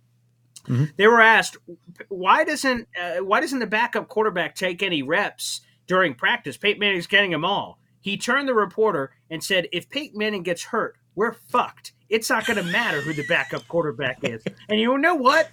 We're true. If Aaron Rodgers mm-hmm. goes down, whether it's Zach Wilson, Brian Hoyer, or whatever made up quarterback, the Jets are still done. So, like, mm-hmm. you know, with all due respect, I mean, while sure, Zach Wilson would be one injury away from going in, are you feeling any better about a realistic backup at this point? We're talking Brian Hoyer is the one that keeps coming up because the Jets explored him uh, mm-hmm. in April of 2021. Yeah, correct. Oh, okay. So, yeah. you know, yeah, yeah. So that was two years ago. So, but like that's what I'm talking about. When we when we look at those options, is that oh well, we're still winning the Super Bowl? Brian Hoyer, of course, we're not winning the Super Bowl. So you just have to hope that Aaron Rodgers has been incredibly durable throughout his career, continues to be durable. So that Tom Moore Peyton Manning line makes me laugh every time, and that's that's I mean that's the honest truth. Yeah, it's it's spot on, and that's kind of where I, I've I I was at that point. I've been saying Zach is going to be quarterback too basically the entire offseason. I've been saying, look, Derek Carr, we were flirting with him. The guy has played in 100 and I forget what it was, 140 out of 143 games or whatever he wound up playing in. Aaron Rodgers hasn't missed a game in five years, and then like he's missed only a handful of games in the last like eight or nine years. Like the Jets are rolling into this season under the assumption their starting quarterback is playing every game and Zach Wilson is getting a redshirt season. I do think we bring in a backup quarterback or quarterback competition in training camp specifically. And in my mind, I'm thinking, okay, the traits I need for a backup quarterback, where like I do want to give Zach a fully redshirt year you know, I, I, agree with you. If Aaron Rodgers goes down for the season, we're washed. It doesn't matter who the backup quarterback is. But in the situation that Aaron Rodgers, you know, you know, does something and he's out for two, three weeks, do we rely on on Zach Wilson? And I, the answer is a maybe. I think. I think it depends on how training camp goes. I think there's a real shot the Jets try to get Blake Bortles out of retirement to help run Nathaniel Hackett's system, who he's already run before, and he's that low cost option that the Jets can cut in training camp that no other team is going to pick up. And you have the, the flexibility of having Zach as your number two the entire season, unless Rodgers goes down. Then you pick up Bortles midseason and you say, okay, you don't have a guaranteed contract because it's beyond week one. No one's looking to pick this dude up. And now the Jets have someone that can at least operate the system. And then maybe you lie, you know, rely on Breece Hall and all that sort of stuff, unless Zach develops. But I think for me, you know, the competition of Bortles during training camp, cutting him, allowing Zach to be the second guy, and then bringing him in in like the oh shit scenario later on. That to me is the best option.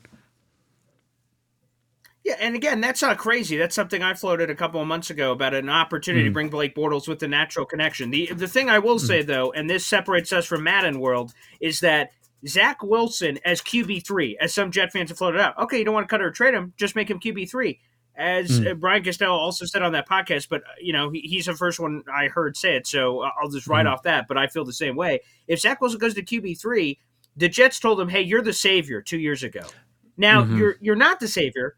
You're not the QB two, but you're the QB three. So just go sit over there in the corner. Like mm-hmm. he may never recover from, from that. While some Jet fans will be like, I don't give a flying hoot whether he recovers from that or not. Well, the Jets still believe in him, whether or not the mm-hmm. fans mm-hmm. do. And I think I could speak for myself. The part that really came out for me is Thursday night football Jaguars game. I was so hyped up. I'm like, man, mm. this kid, this is his chance. That's the yeah. moment where I stepped away and said, we're, we're getting somebody else next year. And that's when I started pounding the table for Aaron Rodgers at that point. At that moment mm. in time, I said, okay, uh, that that one hurts. I'm moving on, and it's good. But now at this point, I still think if you really evaluate it, he's going to be the guy. You can't put him at QB three. That's not realistic. Mm-hmm. If you put him at QB three, his confidence is washing. You might as well just cut him because it's not going to matter. Mm-hmm. You still believe in him at QB two, hell or high water. All those other comments, they believe in him if the fan, even if the fans don't. Yeah, I'm, I'm right there with you. I know a, a, lot of fans were quick to throw out Zach with the bathwater, and it was very easy after the Patriot game where, you know, he didn't score any points. And then the Jaguar game, I think, was probably the lowest point that I felt like watching this season. That one just like hurt. It felt like the confidence wasn't there like at all. And even going into the game, I'm like, oh man, this is just not. This doesn't feel great. it feels like we wanted to just kind of shelve him for the rest of the year, and then Unfortunately, Mike White goes down, and you don't have a quarterback at that point. Playing Streveler would be a joke. I mean, you have him as like the the Streveler package, the running quarterback. I was hoping they would have Streveler next to Zach to create some kind of confusion for defenses. But yeah, it was. I agree with you. I think Zach's got to be quarterback too. I don't think the Jets are, are planning on playing him at all. They're banking on their starting quarterback playing every single game. And then you know, the, the fans that were thinking, oh, well, well, Derek Carr, he could have been four, five, six years our quarterback. Yeah, well, Aaron Rodgers could be our quarterback for two years, and then Zach Wilson could be it for the next 10. Like, that's how the Jets are looking at it. And I saw a tweet the other day, and I, I wish I had retweeted it so I could pull it up again. But the uh, they were talking about Zach Wilson's metrics, maybe like at the combine or maybe going through pro days or whatever. He still has, I think it's the hardest throw of any quarterback to ever come out of the, the uh, you know, college football. And I think he has – I think they they projected him or thought he ran a 4 5 40. Like his metrics are friggin' electric. Like to give up on this kid because he's had two like putrid seasons, I would really be upset if the Jets let him go or traded him at a loss and he goes and has success somewhere else. I would be absolutely over a barrel. I would actually go so far as to say I shouldn't say go so far, but you got a year and two drafts to evaluate if you want to exercise Zach's fifth year option because of the way the fifth year option works. There's four different fifth year options. Zach is going to qualify for the lowest of the of the four because he's not going to hit the 50% threshold for playing time. So I think there's a real shot next year the Jets decide to exercise Zach Wilson's option, knowing that they're going to have Rodgers for the two years. They're going to have a big time dead cap hit in 2025, and they're going to say, hey, look, this season might be washed anyway. It's to our benefit to just throw it at the wall. Who cares? This look at the metrics this guy has. Let's give it one more go. And if it doesn't work, we're going to have all the, the, the dead cap will be cleared. Theoretically, the Jets are going to have a lot of free agents that might wind up walking because you know we don't have the cap space to retain them. So maybe you get some comp picks. The Jets would be primed in 2026 to draft a quarterback very high.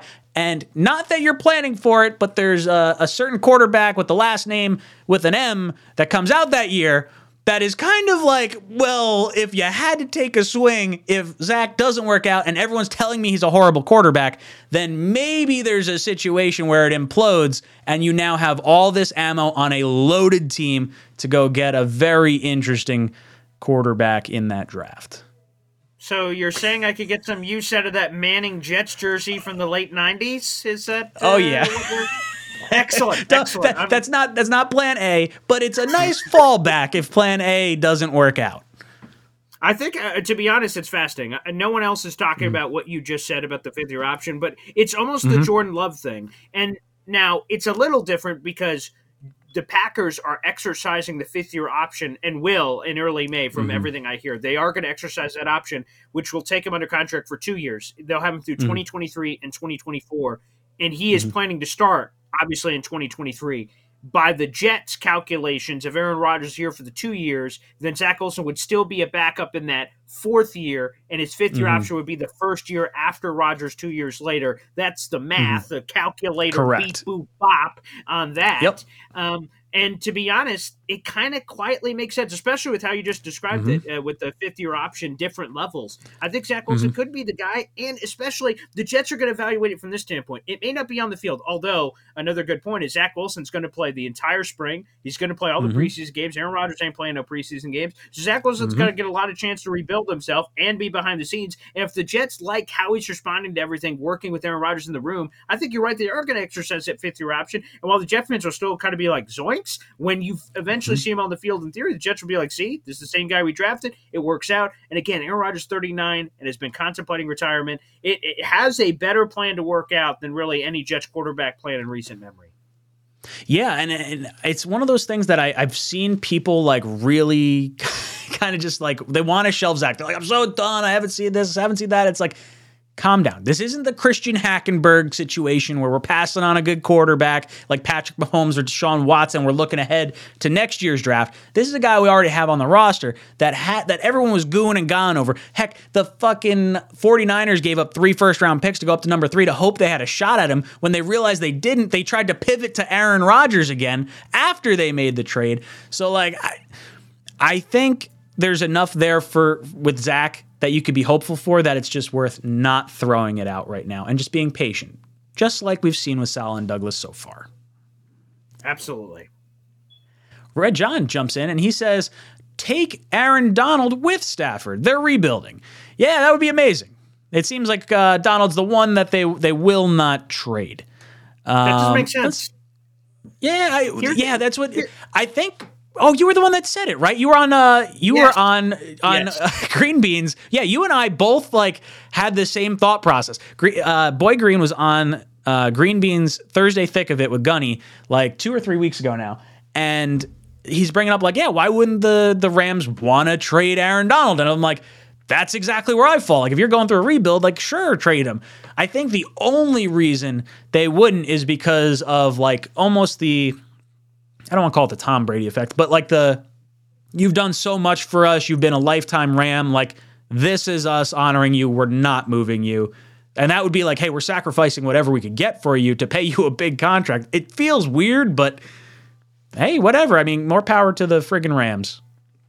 No, and maybe there is something to what you said. Maybe that it is the ultimate tip of the cap. We're go- the captain's going down with the ship that sort of thing. Unless Aaron Donald came to them and said, "Hey, man, you know, obviously this this thing is going down. Do me an mm-hmm. honor and send me wherever I want." But that's the thing I don't understand because for me, I am a extremist. You're either all in or all out. So for the Rams that have traded Jalen Ramsey, obviously, uh, there have Mhm. been rumors about Stafford that we've heard, and, and Cooper Kupp, and all these other players potentially. Why wouldn't you trade Aaron Donald? I get it. Aaron Donald is a Pro Football Hall of Famer. Maybe he wants to stay in one jersey his whole career. There's a weird retirement thing, but that seemed more contract infused than actuality infused. Like, if I'm the Jets, you, someone asked earlier the sneaky trade.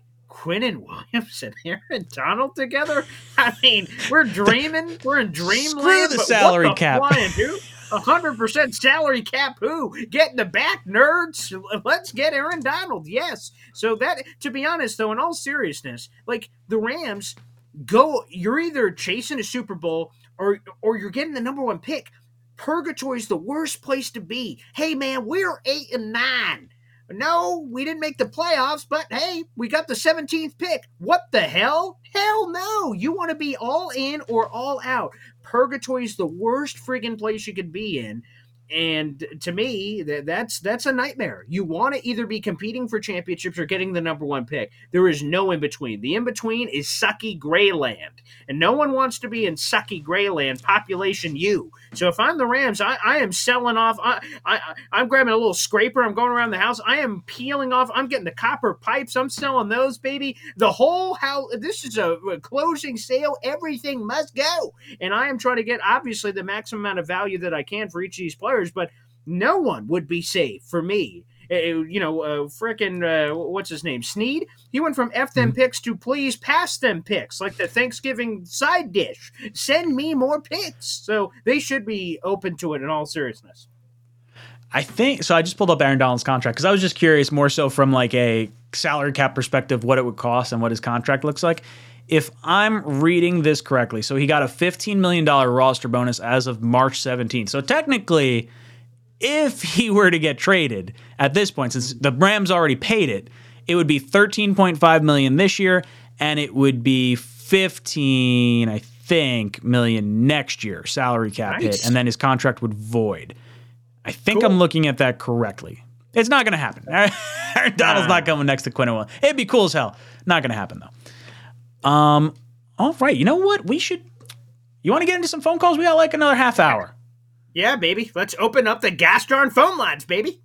I love it. I love it. Okay, I'm gonna put this uh, little thing right there, and then let me. Uh, I got to I never did the. Hold on. I'll put the linked comment in there so that way you guys can know how to get on. I know some of you guys probably saved the link, so you'll have it here. Want to join the show? There we go. Booyah. Click here. Boom. Easy peasy.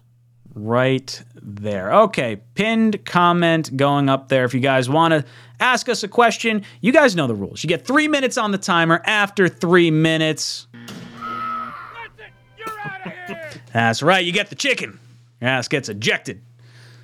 So, ooh, ooh, we got our first caller already. First caller Great. of the day, Jake. How you doing tonight, brother? Good evening, guys. How you doing? Hanging in there. Yeah. Yeah. So, what's on uh, your mind? Hey, greeting. I have a question for you. You work for Heavy, is that correct? That is correct. Yes. Uh, not to be rude, but like I go on Facebook and I see a lot of heavy articles that come up with absurd trade options. Like, do you have all the influence in the Jets articles, or like some other people write? Because there's like stuff like mid-season, they'll be like they're trading for like Matthew Stafford like week two, and I'm like, I don't know where they're making this stuff up from. So, can you explain to me a little bit about like your company? Because I I don't know much about Heavy.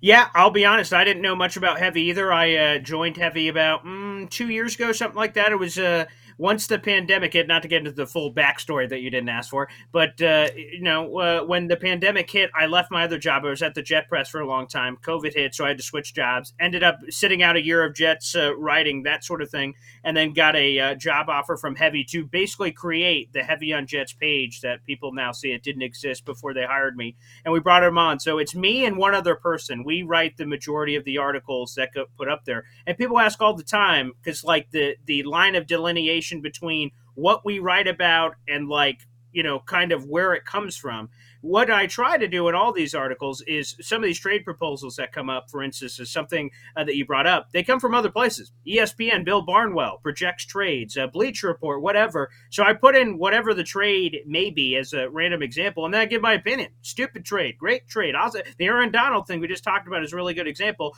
and I share my opinion on the trade. And what I try to do, my Twitter, my YouTube, and I hope this stands out to everybody that's ever seen me or anything. I just try to create conversations. That's what I want. Mm-hmm. Some people will say, like, oh man, I, I hate this trade. Why would you write about this? It's so stupid. I, I want to talk about it. Do you think it's dumb? Do you mm-hmm. think it's great? Do you think it's different? I love when I get an article and I the first comment is, This is the dumbest thing I've ever read. Someone else said, Finally, someone talked about this back to back. I get those I'm like, comments well, on my YouTube. It's all right. Hundred percent. So see, so that's really it. I, again, that's that's my goal, uh, and that's kind of the goal that I've kind of embraced on social media land and everything else to create conversations. The Twitter video things I send out, I want to hear people talk about. it. I want to hear what the pulse of the Jet fans are. So that's trying to be my goal. Hopefully, that answered your question.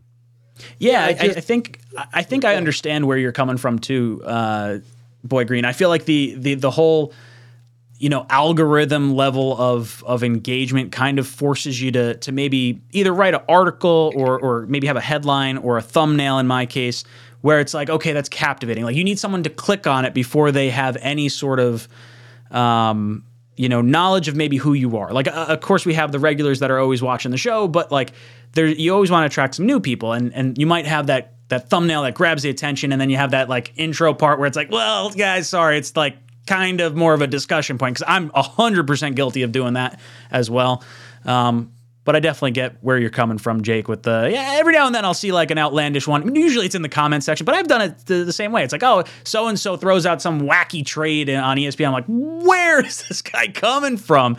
And then it becomes a discussion point. But Jake, you have been ejected from the cockpit. Great call. Great call. Good question. We got Tigo jumping in. Tigo hopping on. Tigo, how you doing tonight? I apologize. I don't have my three panel thing hooked up, so I don't have you on the visual, but you get the three minute timer. I uh, I would not be able to hop on the visual anyway. I have unplugged my light for other things to go on, so I'd be dark as crap. So darkness retreat. I don't want to know what you're doing at your desk, Tigo, with your lights off. Don't tell me that. Ugh. Going on behind the chat, getting all. Hey, Ugh. you know how it goes with the stream lights. I Don't saw you I have saw kid two already on the way? I know. I know what you're doing over there. Hey, you can Sorry. start working on kid three that early. You never know. Practice makes Mm. perfect, right? Ah, Um, it's okay. Um, I wanted like you guys mentioned obviously, and, and we talked about the Aaron Rodgers and the whole shebang on that, but we never really, or maybe I missed it because I did have to go away in the beginning part of the stream for a little bit to watch a quiz. Mhm. Did you guys ever go over what you think a possible like realistic timeline is? I know Matt, uh, Matt, Jesus Christ, Ryan, you're about like waiting until after the draft, so you just give up 2024 assets. What are your Mhm. thoughts on that, Paul? Because I have a, I have an inkling feeling that we're gonna have like all of the dominoes falling like this weekend. Like Thursday, Calais doesn't leave the, the building. Friday, Aaron Mhm. Rodgers gets traded for. Saturday, OBJ comes in. Sunday, Ben Jones. Like I feel like the, the floodgates are about to like just fly open. Where are you? Where are you on that? Uh, yeah, great question. My gut, although in fairness, I guess we're on March 27th, I've probably said my gut a few times during this offseason and been wrong. But my latest gut is this NFL owners meetings that we're currently in the midst of is going to be a breaking point of sorts. That Brian Gutekunst and Joe Douglas are staring at each other. Again, it's it's easy. If I get a spam call my phone right now, it's just spam. I'm like, no thanks. Boop. I never pick it up. Never talk to them. They, they have never entered my life. Joe Douglas and Brian Gutekunst are standing across from each other. Joe Douglas said things I didn't know. He said he's known Gutekunst for 20 plus years. I'm like, wow, there, there's a nugget Yeah. I was unaware of. I didn't know they had that kind of relationship. So when you're in front of someone and they say, I don't really like what you're saying, boop, he's like, what's boop mean? I'm standing right in front of you. You can't hang up on me. We're, we're looking at each other. So I do feel like they're going to be forced to get over whatever this hump is. To me, it's close. And I'm going with you, Tigo, that I believe this is hmm. going to get done the NFL owners meetings technically get finished on the 29th, which I believe is Wednesday. So I feel like by the weekend, the Aaron Rodgers trade will be done. We'll see if that indeed comes to fruition. I believe that's how they're going to get over the hump. Although, sure, the other deadline that I could see if it doesn't happen then is the week of the NFL draft because the Packers just go, okay, okay, to Ryan's point, like, okay, okay, hmm. fine, fine, fine. We obviously need the picks. Let's get this thing done. We want picks right now that can help us because to Ryan's point, if he threatens, says, "Well, we'll make the gosh darn picks right now, and you could go kick rock, pal. You could go enjoy your life." I think that could be an issue as well. So I predict NFL owners meetings ends. It happens this weekend. Trade goes through. Worst case, so I think it's right before the 2023 NFL draft. Yeah, I'm, I'm hoping it's the draft. I want to use all our picks, like Tigo mentioned earlier. And I just think, like, I get this sneaky suspicion based on how relaxed everyone is. They're going to use all their picks. They're going to get their tackle that they need. They're going to get their center that they need. They're going to draft a safety in the second round. They don't have their third round pick, so they're like, ah, screw it. Now we'll wait till after the draft. Now we get to June 1st. And Joe Douglas says, hey, there's a $60 million option that's sitting right there. You guys eat 20 million of it. Now you get the 2024 first round pick, and the Jets get $20 million in dead cap instead of 30 split over, oh, well, 30 and 30 over two years. It'll be 20 and 20. That's a lot more, uh, a lot easier to swallow if you have that much. I think Joe Douglas is angling for like that bonus to go a little bit lower. And post June 1st, the Packers have a little bit more because if they convert that to a signing bonus to allow for that uh, maneuver to happen, it's going to accelerate as soon as they trade Aaron Rodgers and it's going to hit their salary cap. So they do need the space for that if that were to happen.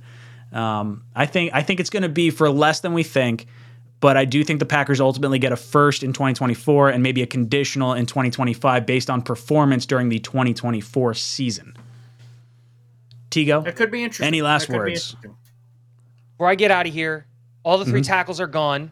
What is your pick at 13? And I better get the chicken. Last time I didn't get the Ooh, chicken. I come here I'll- for I'll the def- chicken. I'll, I'll, I'll get you the chicken, but you're going to stay on until we finish our thought process. Let's see. If all three tackles are off the board, I'm assuming what everyone all wants to four. Do. Let, let, let's assume all four quarterbacks are off the board because I think the easy option is to say, hey, we're trading out. So now you got seven players that are off the No board. No one's calling up. You have to stick and pick at 13. That's the Well, point. well, well, that's what I'm saying. Like, you, like all four quarterbacks are gone, but you, you have all four quarterbacks gone. All three tackles are gone. I think one of the corners does go. So you're talking what eight? So you're ta- you're getting a top five player at like a non. Hmm. Let me. Okay, I, I, let me I got my pick. Yeah. So now that you start doing that math, four to 7 Mm-hmm. to eight, and then I'm throwing Will Anderson in there, he's going to be going. I'm taking Jalen Carter, and I get that there's a lot around Jalen. I've Carter, heard people say that. but I'm I, so, I think it's. I think that's a very interesting, fine way to go. And, yes, and again to your point, if you start doing the math, you may say there's no way he's there. Well, you think about the quarterbacks, you think about the top corner, Mm-hmm. whether you go Witherspoon or Gonzalez, maybe both go, quite frankly, Yeah. in front of him. Will Anderson is is certainly going to go ahead of that group, and then you just start playing the math. You're like, boop, boop, boop, boop, Mhm. boop. wait a second, all of a sudden he's within range. So again, there are a lot of red flags I'll just call them because of the legal process to what's to take its place in a couple of different uh, places there. But if you're the Jets, you're all in right now. Jalen Carter, we just talked about Aaron Donald next to Quinnen Williams is some dream scenario. Jalen Carter Mhm. next to Quinnen Williams is a very real scenario. You get two SEC boys going up front, and while Mhm. it's risky, but okay, you're risking it with Aaron Rodgers and everything else. I'm willing to go all in. Jalen Carter is a guy that's got a lot of red flags. I'd be willing to go Mhm. all in uh, to bring him in if your scenario presents itself, Tigo. I, I'm getting Jalen Carter at 13. Yeah, I'm looking at the the top of this draft, and I think I'm in agreement with you. I mean, you you look at the tackles because then uh, the other players you're kind of talking about. Will Anderson, I think, is going to go ahead of you. Tyree Wilson, again, like the the edges don't necessarily make sense because we're we're pig rich at that right now. So if you take those out, if you take the corners out, if you take the quarterbacks out, you take the offensive tackles out. There's really not much there left. Like if we didn't restructure both tight ends, I'd say maybe you take a swing at one of the like the big top tight ends and you get, you know, Aaron Rodgers a weapon for the first time in the first round that he's never had the privilege of. But like, yeah, I, I think it's got to be Jalen Carter. And look, I'm concerned about him showing up overweight to his pro day and not looking great after already having the issues that are going on with him. But you can't argue the upside there. I mean, it, the way the Jets would spin it would be, hey, we have a strong enough locker room. We got to lift this guy up. Look at all the vets we have. We can we can get him straight and get his head on right. So Tigo, I think me and Paul are in the same agreement with uh, with Jalen Carter. Is that where you would go, Tigo? What would be your pick? I think Jalen Carter doesn't make it past five. I, Okay. I never think he he's there, and we're in a very similar agreement because my pick at Mm. 13 is Calijah Kancey, the defensive tackle out of Pitt. Wow. Mm, We're talking okay. about trading for Aaron Aaron Donald. Like, just go get him in the draft. Six for like the measurables are all there. Same school, same build, same height, strength. The whole, just go get him on a rookie deal. So that's where I would pivot. Obviously, like I want the tackles, I want to trade out, and like if Jalen mm-hmm. Carter is there, as I like to say on my like channel, you sprint to the podium over children, uh, women, children, everybody. You don't care. You're there. Like the Jets are on the clock and the pick is in. Like that's how quickly it's got to be. Be- Like don't even give them time to print the jersey if Jalen Carter's there. But because he's that good, I think Seattle's built up enough goodwill with their fan base and their franchise and the coaches and the GMs to be able to say, ah, screw it, we'll take the character risk there. I don't think he makes it past five. Ooh, interesting. Tigo, you know what time it is. Boom! Chicken gone. All right, next up we got Mutt Viles. Mutt Viles, how you doing, brother? Can you hear me? I see you. I see you. Hello. No, I didn't know. my Ah, mic there you go. What's, up, up, dude? How you doing? Well, first, as you see, I'm in a little darkness here right now, though, trying to bring some voodoo in so this way we can get Aaron Rodgers. Channeling here. your Aaron Rodgers. Bro, Rodgers needs to just get here already, man. That's it. The like you guys said earlier, though, the latest has to be the draft. I would love for it to happen though this weekend. That'd be great. Oh, dude, I want it after the draft. Like, is there no part of you that just wants to use all your picks and all the nice little fun toys that weekend? We're not gonna lose that much picks though. The worst. No, of anything, that but, like, you could use twos. All the of them. worst. I, I think a second is the worst we're going to lose this year. I do Right. too. Yeah. Mm-hmm. Nah, I don't know.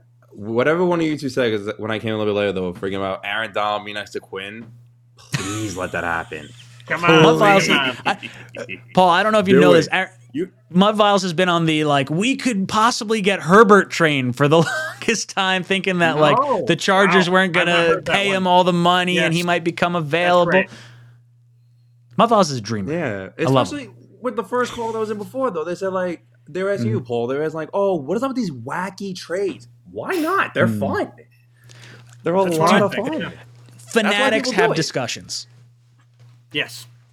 Exactly. That's right. That's, like saying like, oh, why don't why don't the, why don't we go get Cooper Kupp? Were we get him? Hell no. But he's the top five wide receiver. Let's have a little fun with this. Yeah. you know what I'm Sure. saying? That's why That's people true. do that. It's for fun. Now, if we get him though, I'd be very. Happy. It is. If I had to go, I don't expect to happen though. But the only yeah. other person I would go outside that would be Devontae. That's it. Just Davante Adams Hmm. because he's gonna Do you want. think there's- Oh yes. He wants oh. Do you think there's any way there's some weird, wacky way that Davante Adams went ends up here? I can't see a situation where that actually ends up I happening, doubt Paul. it. If we didn't get Allen Lazard, I could see that. Then I can see hundred percent. Uh, Mm. Even if, if even we with, didn't get Lazard, like, come on, yeah, F it. Like, Who do you I, I mean, then? you know, him, yeah, hundred percent. You like, we talked about like the Mike Evans stuff and all, all those floating around. Like, I think Joe Douglas was a great quote. It was like the second half of a quote because he was asked about OBJ multiple times. Connor Hughes Mm-hmm. went like, "Where the hell is OBJ going to go?" And he's like, "You can never have enough weapons." Wink. Yeah. And I went like, "Hell yeah, score all the goddamn points." They're like, I don't Hopkins. Adams, get them all. I mean. The- the- you know, the glass at the end of those. Technically, I'm not sure where he's going to fit on the depth chart. Well, shut up, nerd. We're scoring points, baby. Get ready. Get on the train or not. Toot toot. Right, I mean, void years out the I mean, wazoo. Let's get everyone. like- I mean, I was complaining like the last like what was it like four weeks? We haven't scored a touchdown. I think Mhm. throughout the rest of this, the back end of the season. If you have all these weapons, why not? I do that. Mm-hmm. I, I love it, my Viles. You're a dreamer. You look like you got something else to say. What do you got to say? Um, else? pretty much. Who else do we need to get though? I feel like there's like linebacker that we need to get though. Like Kwan, I want him back. I want him. I'm shocked Quan hasn't signed with the Texans yet. Next to CJ. I would get love next to CJ? Quan. I would love Quan to come back. I really thought he was going to end up in Houston with DeMeco Ryans. I'm shocked he's still available. I think there's a, a shot he does come back. I do think the Jets want to try and get someone in the draft. I was targeting like the third or fourth round. Now that we don't have a third round pick, I would say fourth round is, is where I'm hoping maybe a DeMarvion Overshown or someone in that wheelhouse maybe is, you know, kind of looking at. Paul, have you done any sort of But who would analysis on, anyway, on the linebacker position? Where do you kind of see the Jets possibly going or wanting to go? Yeah, I mean, there's a lot of options. I, I'd be intrigued. We'll see. I, I- have to double check if he ended up going back in the draft. There's been some back and forth. I, I mm-hmm. cover Syracuse football around here. Michael Jones is a freak, and I love him. And I know mm-hmm. that he was flirting with the draft. I have to double check him. But no, I think Quan's mm-hmm. coming back. To be honest with you, Robert Saleh had this strong message about retaining guys on the defense. Again, offense will be judicious, but defense are going to retain guys. When he hangs out here this long, the same way that happened last year, all the way to training camp, I don't think it drags out that long. I think it's just going to be like both parties go. You know, it's again, it's eighth grade prom. I'm on one side of the floor, uh, Quan's on the other side. I look at her and I go, hmm, and she looks at me and goes, hmm, and then we just start working our way over and start doing a magical love making dance. Yes, Quan's coming back, baby. I love it. Mutt Viles, you're ejected mid sentence from the cockpit. Uh, all right, we got Matt joining us. Matt, how you doing tonight, brother? Matt, you got yourself muted. Matt going once. Matt going twice. Bye bye, Matt. Sorry.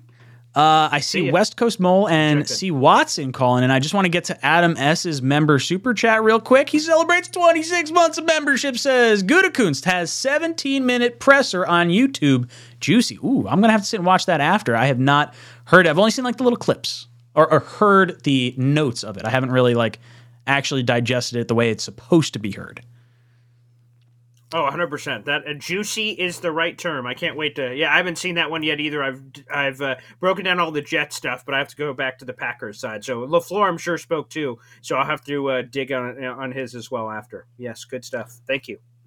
I love it. Uh, all right, we got West Coast Mole joining the uh, the show. What's up, brother? How you doing tonight?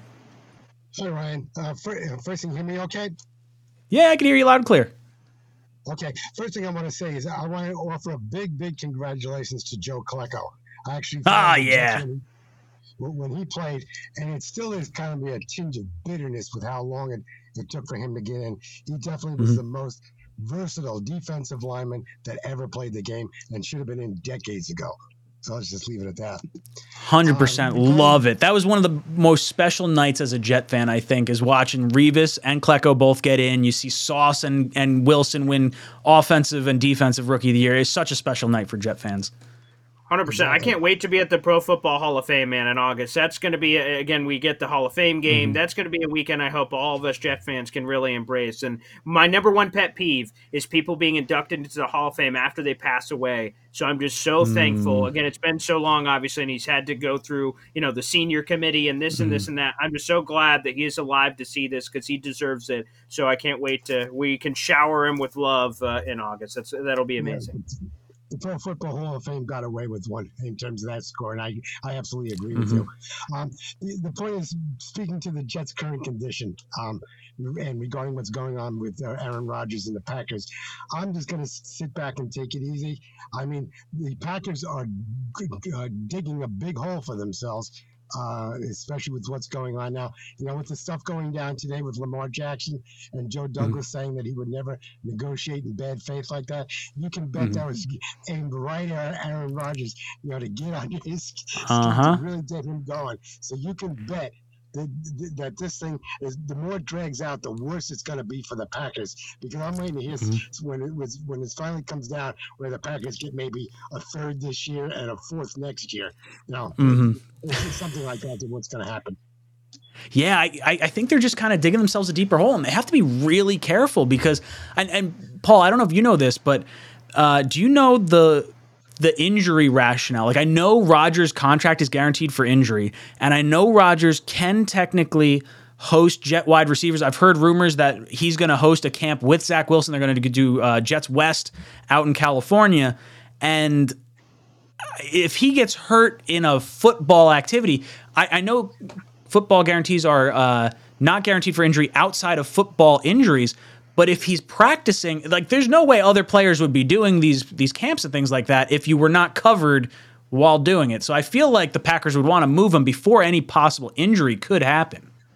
From what Yeah, I I- understand, and again, I can be wrong, you are not covered in those. When you're doing stuff on Mm-hmm. your own, like, you know, uh, Duane Brown organizes offensive line U in his Mhm. basement, if they all hang out and someone drops a weight on their foot and they're doing, or even football stuff to be specific to the rule, Mm. Yeah. I feel like they're screwed. I, I do not believe that counts under football activities unless they're doing stuff uh, with the Jets. I think they could lose their guarantees that way.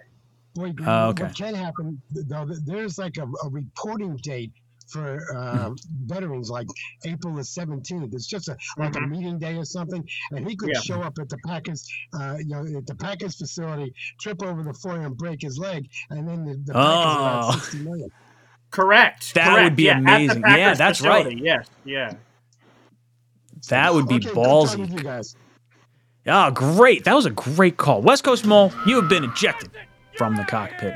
That was a good thought. I didn't even think of like the like the mandatory meetings where it's like, oh hey, you gotta show up. And now all of a sudden it's like, oh man, if this dude like stubs his toe or oh no, he can't play again. Cause like, oh I mean technically he could probably pull the the Antonio Brown helmet doesn't fit and he's getting that sixty million dollars.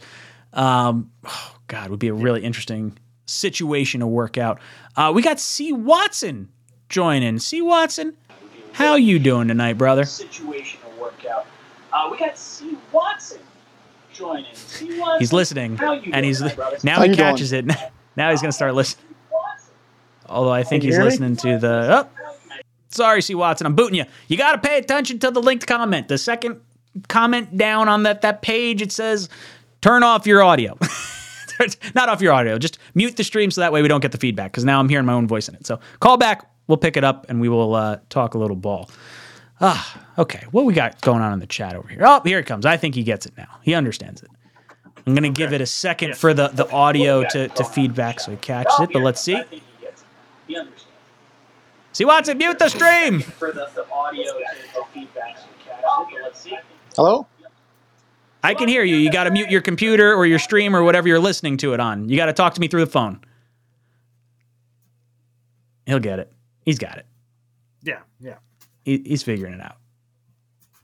Yeah, just talk to you, you. I know you can hear me. Talk to me through the phone and mute whatever your other thing you're listening to. If it's on your computer or TV or whatever.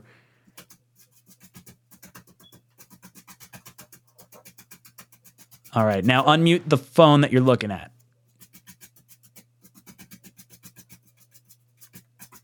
Let's see. I think he. Oh, Hello? yeah, I got you. Yes. Okay, Yahtzee. What's up, dude? Welcome to the cockpit. Oh, he had it. He muted himself again. Ah. That's an ID 10T error. Watson, ejected. Sorry, brother. I tried it. You had it right there. So close. So close. Yeah, so Um, far. Yeah, I you know what? I I guess we'll just talk a little bit about the uh oh, hold on. We got one more we'll give it one more shot.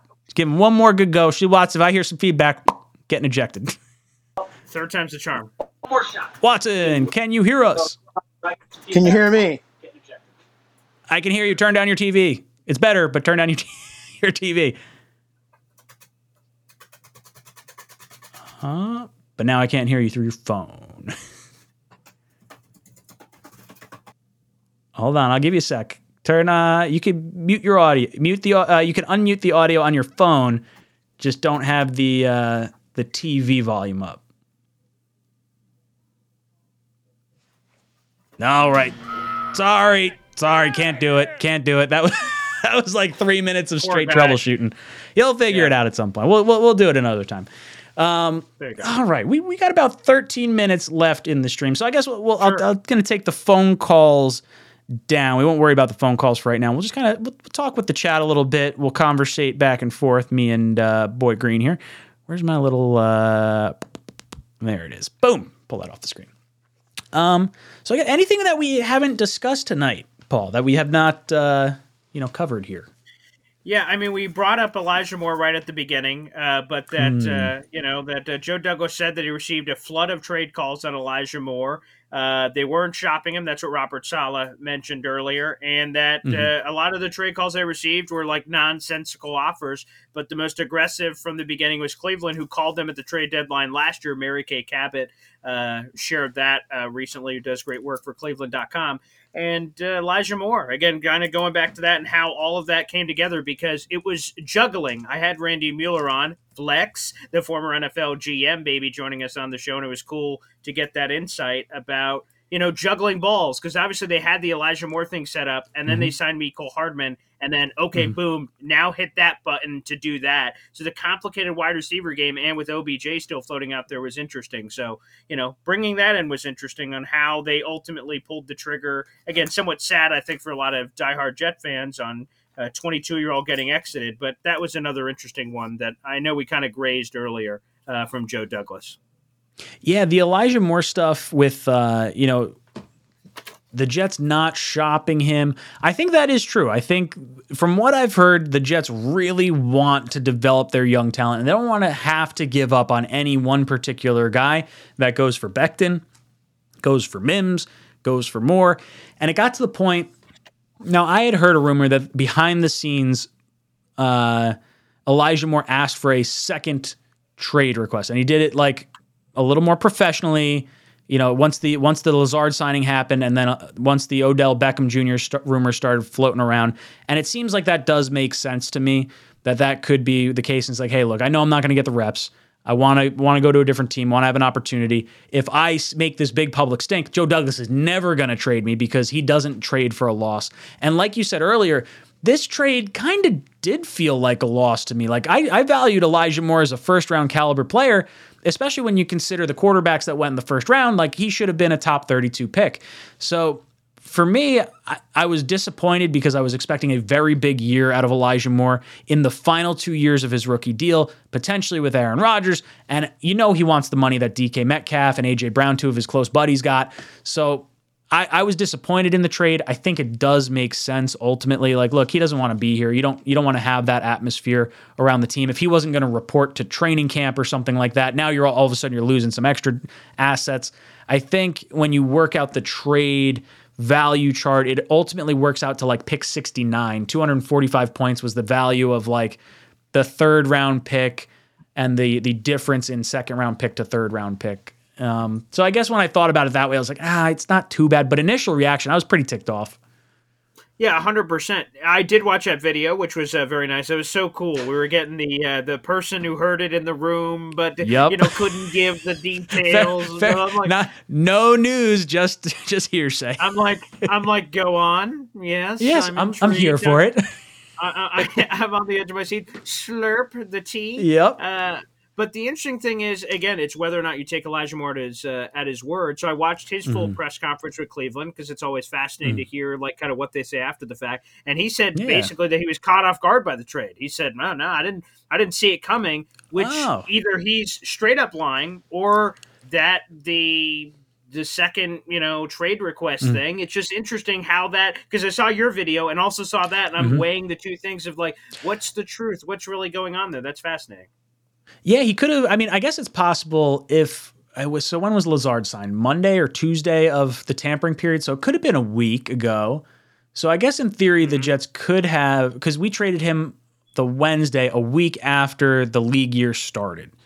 So I guess it's possible that he could have requested a trade, but didn't see it coming because they didn't talk to him about it. I don't know. It's it's fascinating. I, I tend to agree with like if he says he didn't see it coming, that would be where I would probably lean because I you would think there would be some kind of conversation unless they're like, hey, screw you, you're going to Cleveland. Like that's sort of how I I wanted to envision it. Like, oh yeah, they're just sending him to Ohio. He's gonna miss out on Hard Knocks, the brand he could have built here. Like, screw that guy. I'm all. I, I had like this whole rush of emotions of like, I want Elijah Moore here, but then like he all, he wanted the trade request during the winning streak, and now I'm not sure how to feel. Wild rush of Yeah.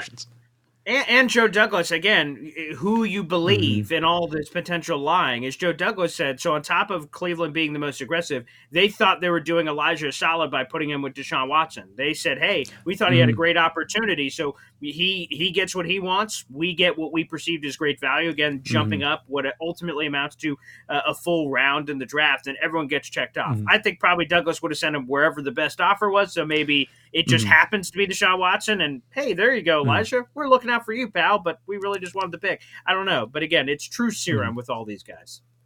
Yeah, I, I, tend to agree. Joe Douglas was taking the best option on the table, and it just so happened that it was the Cleveland option.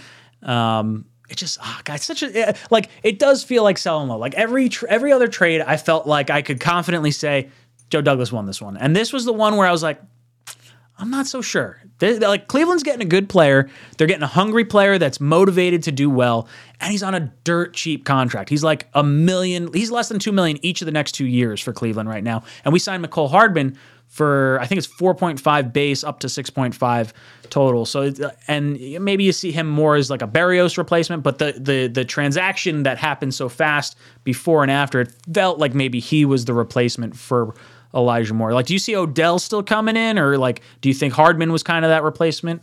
Where do we kind of stand yeah. there?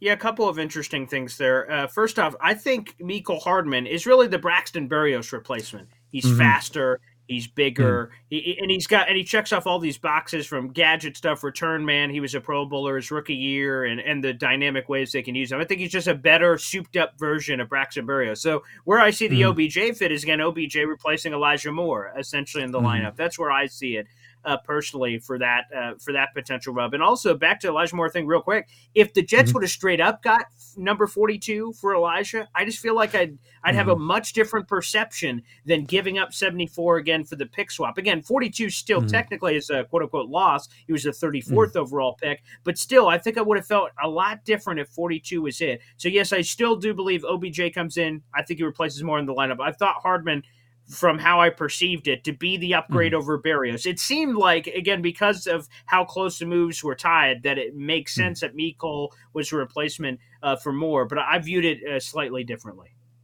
Now, are you uh, at all concerned about Odell Beckham? I've heard people talk about either the personality, you know, the the issue on the I think it was United flight. Um, you have the issues that happened in Cleveland, in New York, the some of the off the field stuff, and then there's the injuries. He's played uh, like virtually no games the last chunk of years, or he's missed a, a large chunk of games.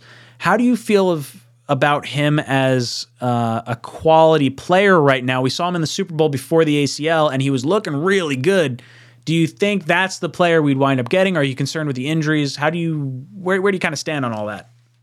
Yeah, again, I think at a certain point we go to the top of the diving board at the highest mm-hmm. flight and either jump or you don't for me, I'm willing to mm-hmm. jump for OBJ because I've seen what he can be, and what he can mm-hmm. be is one of the best receivers in all of football. And now, is he still that? I don't know. We haven't seen it in a little bit. Uh, he was dominating the Super Bowl and looked really good. But two of the mm-hmm. last three years, he had ACL injuries, both in Cleveland and then most recently the Super Bowl. He didn't play all of last year.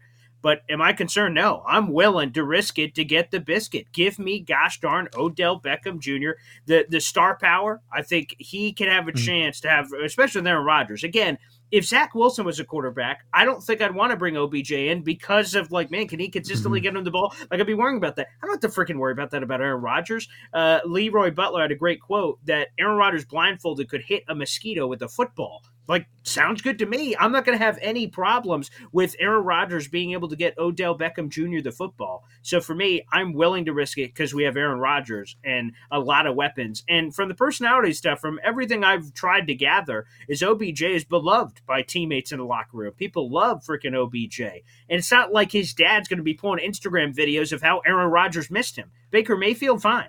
Zach Wilson, possibly. Aaron Rodgers, that ain't going to happen. So I am all aboard uh, the OBJ train. I know a lot of fans aren't. And plus, after all that, you get to stick it to the Giants' face on Sunday Night Football, Week One. Aaron Rodgers' game-winning touchdown pass to Odell Beckham Jr. Who the hell is it signed up for that? Suck it, Giants. Oh, dude, I, think I think Week One is a, a real possibility for the Jets and Giants. I think it might have. Uh, do they do Monday Night Football on the first week of the season? Is that a thing? They normally do a doubleheader on Monday Night Football the first week of the season. So that first Monday night game is on 9/11. It's the anniversary of 9/11 and both New York teams are scheduled to play each other this year. It seems like that would make a lot of sense. Not to mention Robert Saleh his was his brother that was in the towers I think prior to them coming down. So there, there's a lot of like jet kind of related. Well, that sounds horrible thinking about that like that, but yeah, you understand what I'm trying to get at here.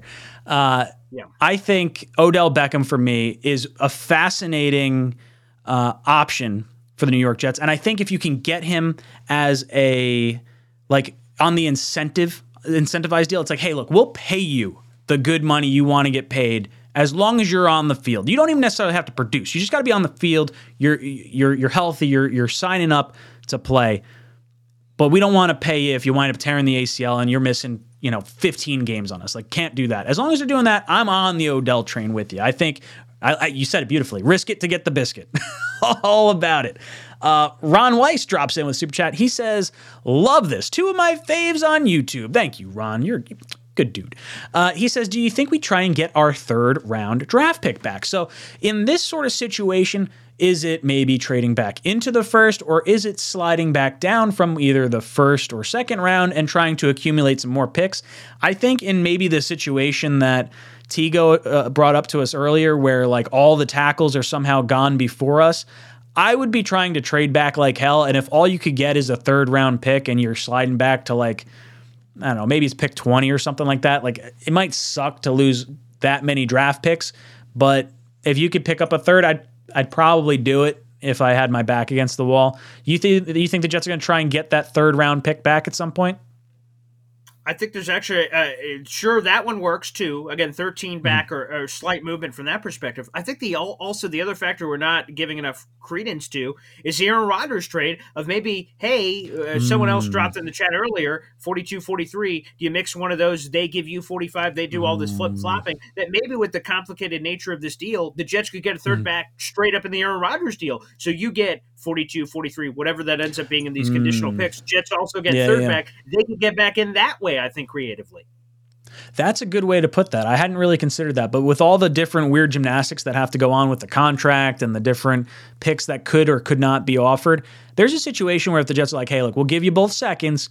We got to get your third back, so at least you get the two players in, the, in this part." I don't think I want to see that happen, but that's a very interesting. That's that's probably not a bad way to have that done. Like if we could give up one of the seconds, and then you, you it's like okay, it's really a trade back kind of sort of situation. I like that, Ron. Bringing up some bringing up some good points here, Ron. I'm a fan. Uh, all right, we have reached the end of our show. 10 o'clock just flew right by here, Paul.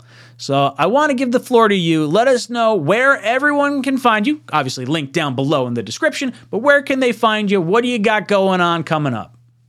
100% appreciate again being on the show. This is awesome uh, first of many i hope. Uh, yeah baby Mhm. it's uh it's youtube.com slash boygreen25 baby that's uh, where you can find everything and uh, at boygreen25 everywhere. Hopefully getting the twitter account back sooner rather than later. So a little inactivity there but dive in for the long haul uh, from that perspective. What i try to do everyone does a great job in jets content creator land but try to bring a, little bit different to the table. Try to bring in some guests. Uh, the last week and a half, we had Field Yates from ESPN on. We had Bryce Huff on the show, which was nice. We had Randy Mueller, who's a former NFL general manager that's interviewed for the Jets GM job before. So we have uh, we try to flex, get some nice guests on the show, and of course the live streams. I do a new show every Monday where we have a different Jets content creator on. It's a, a new partnership that I've done, and of course you're going to check your name off that bucket list. It's cool to kind of introduce everyone to everyone because I'm not sure if everyone is on each other's worlds. We all have these intersecting followings, and I want to kind of combine them all together because uh, so many people do awesome work. So yeah, uh, hopefully you guys uh, get a taste of all that anytime you see Boy Green action.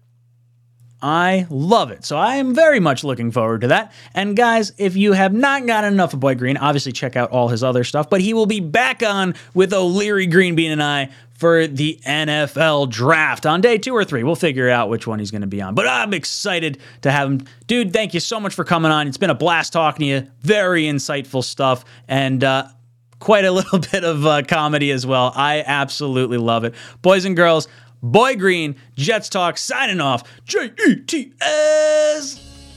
I think every single person in this locker room is a competitor at the highest level. So, yeah, when you feel as if your back's against the wall, you never have to feel like you got to do it by yourself. Family out there, one, two, three, family!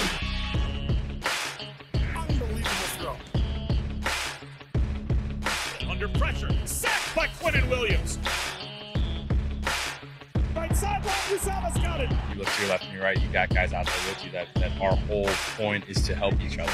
This one to Mims.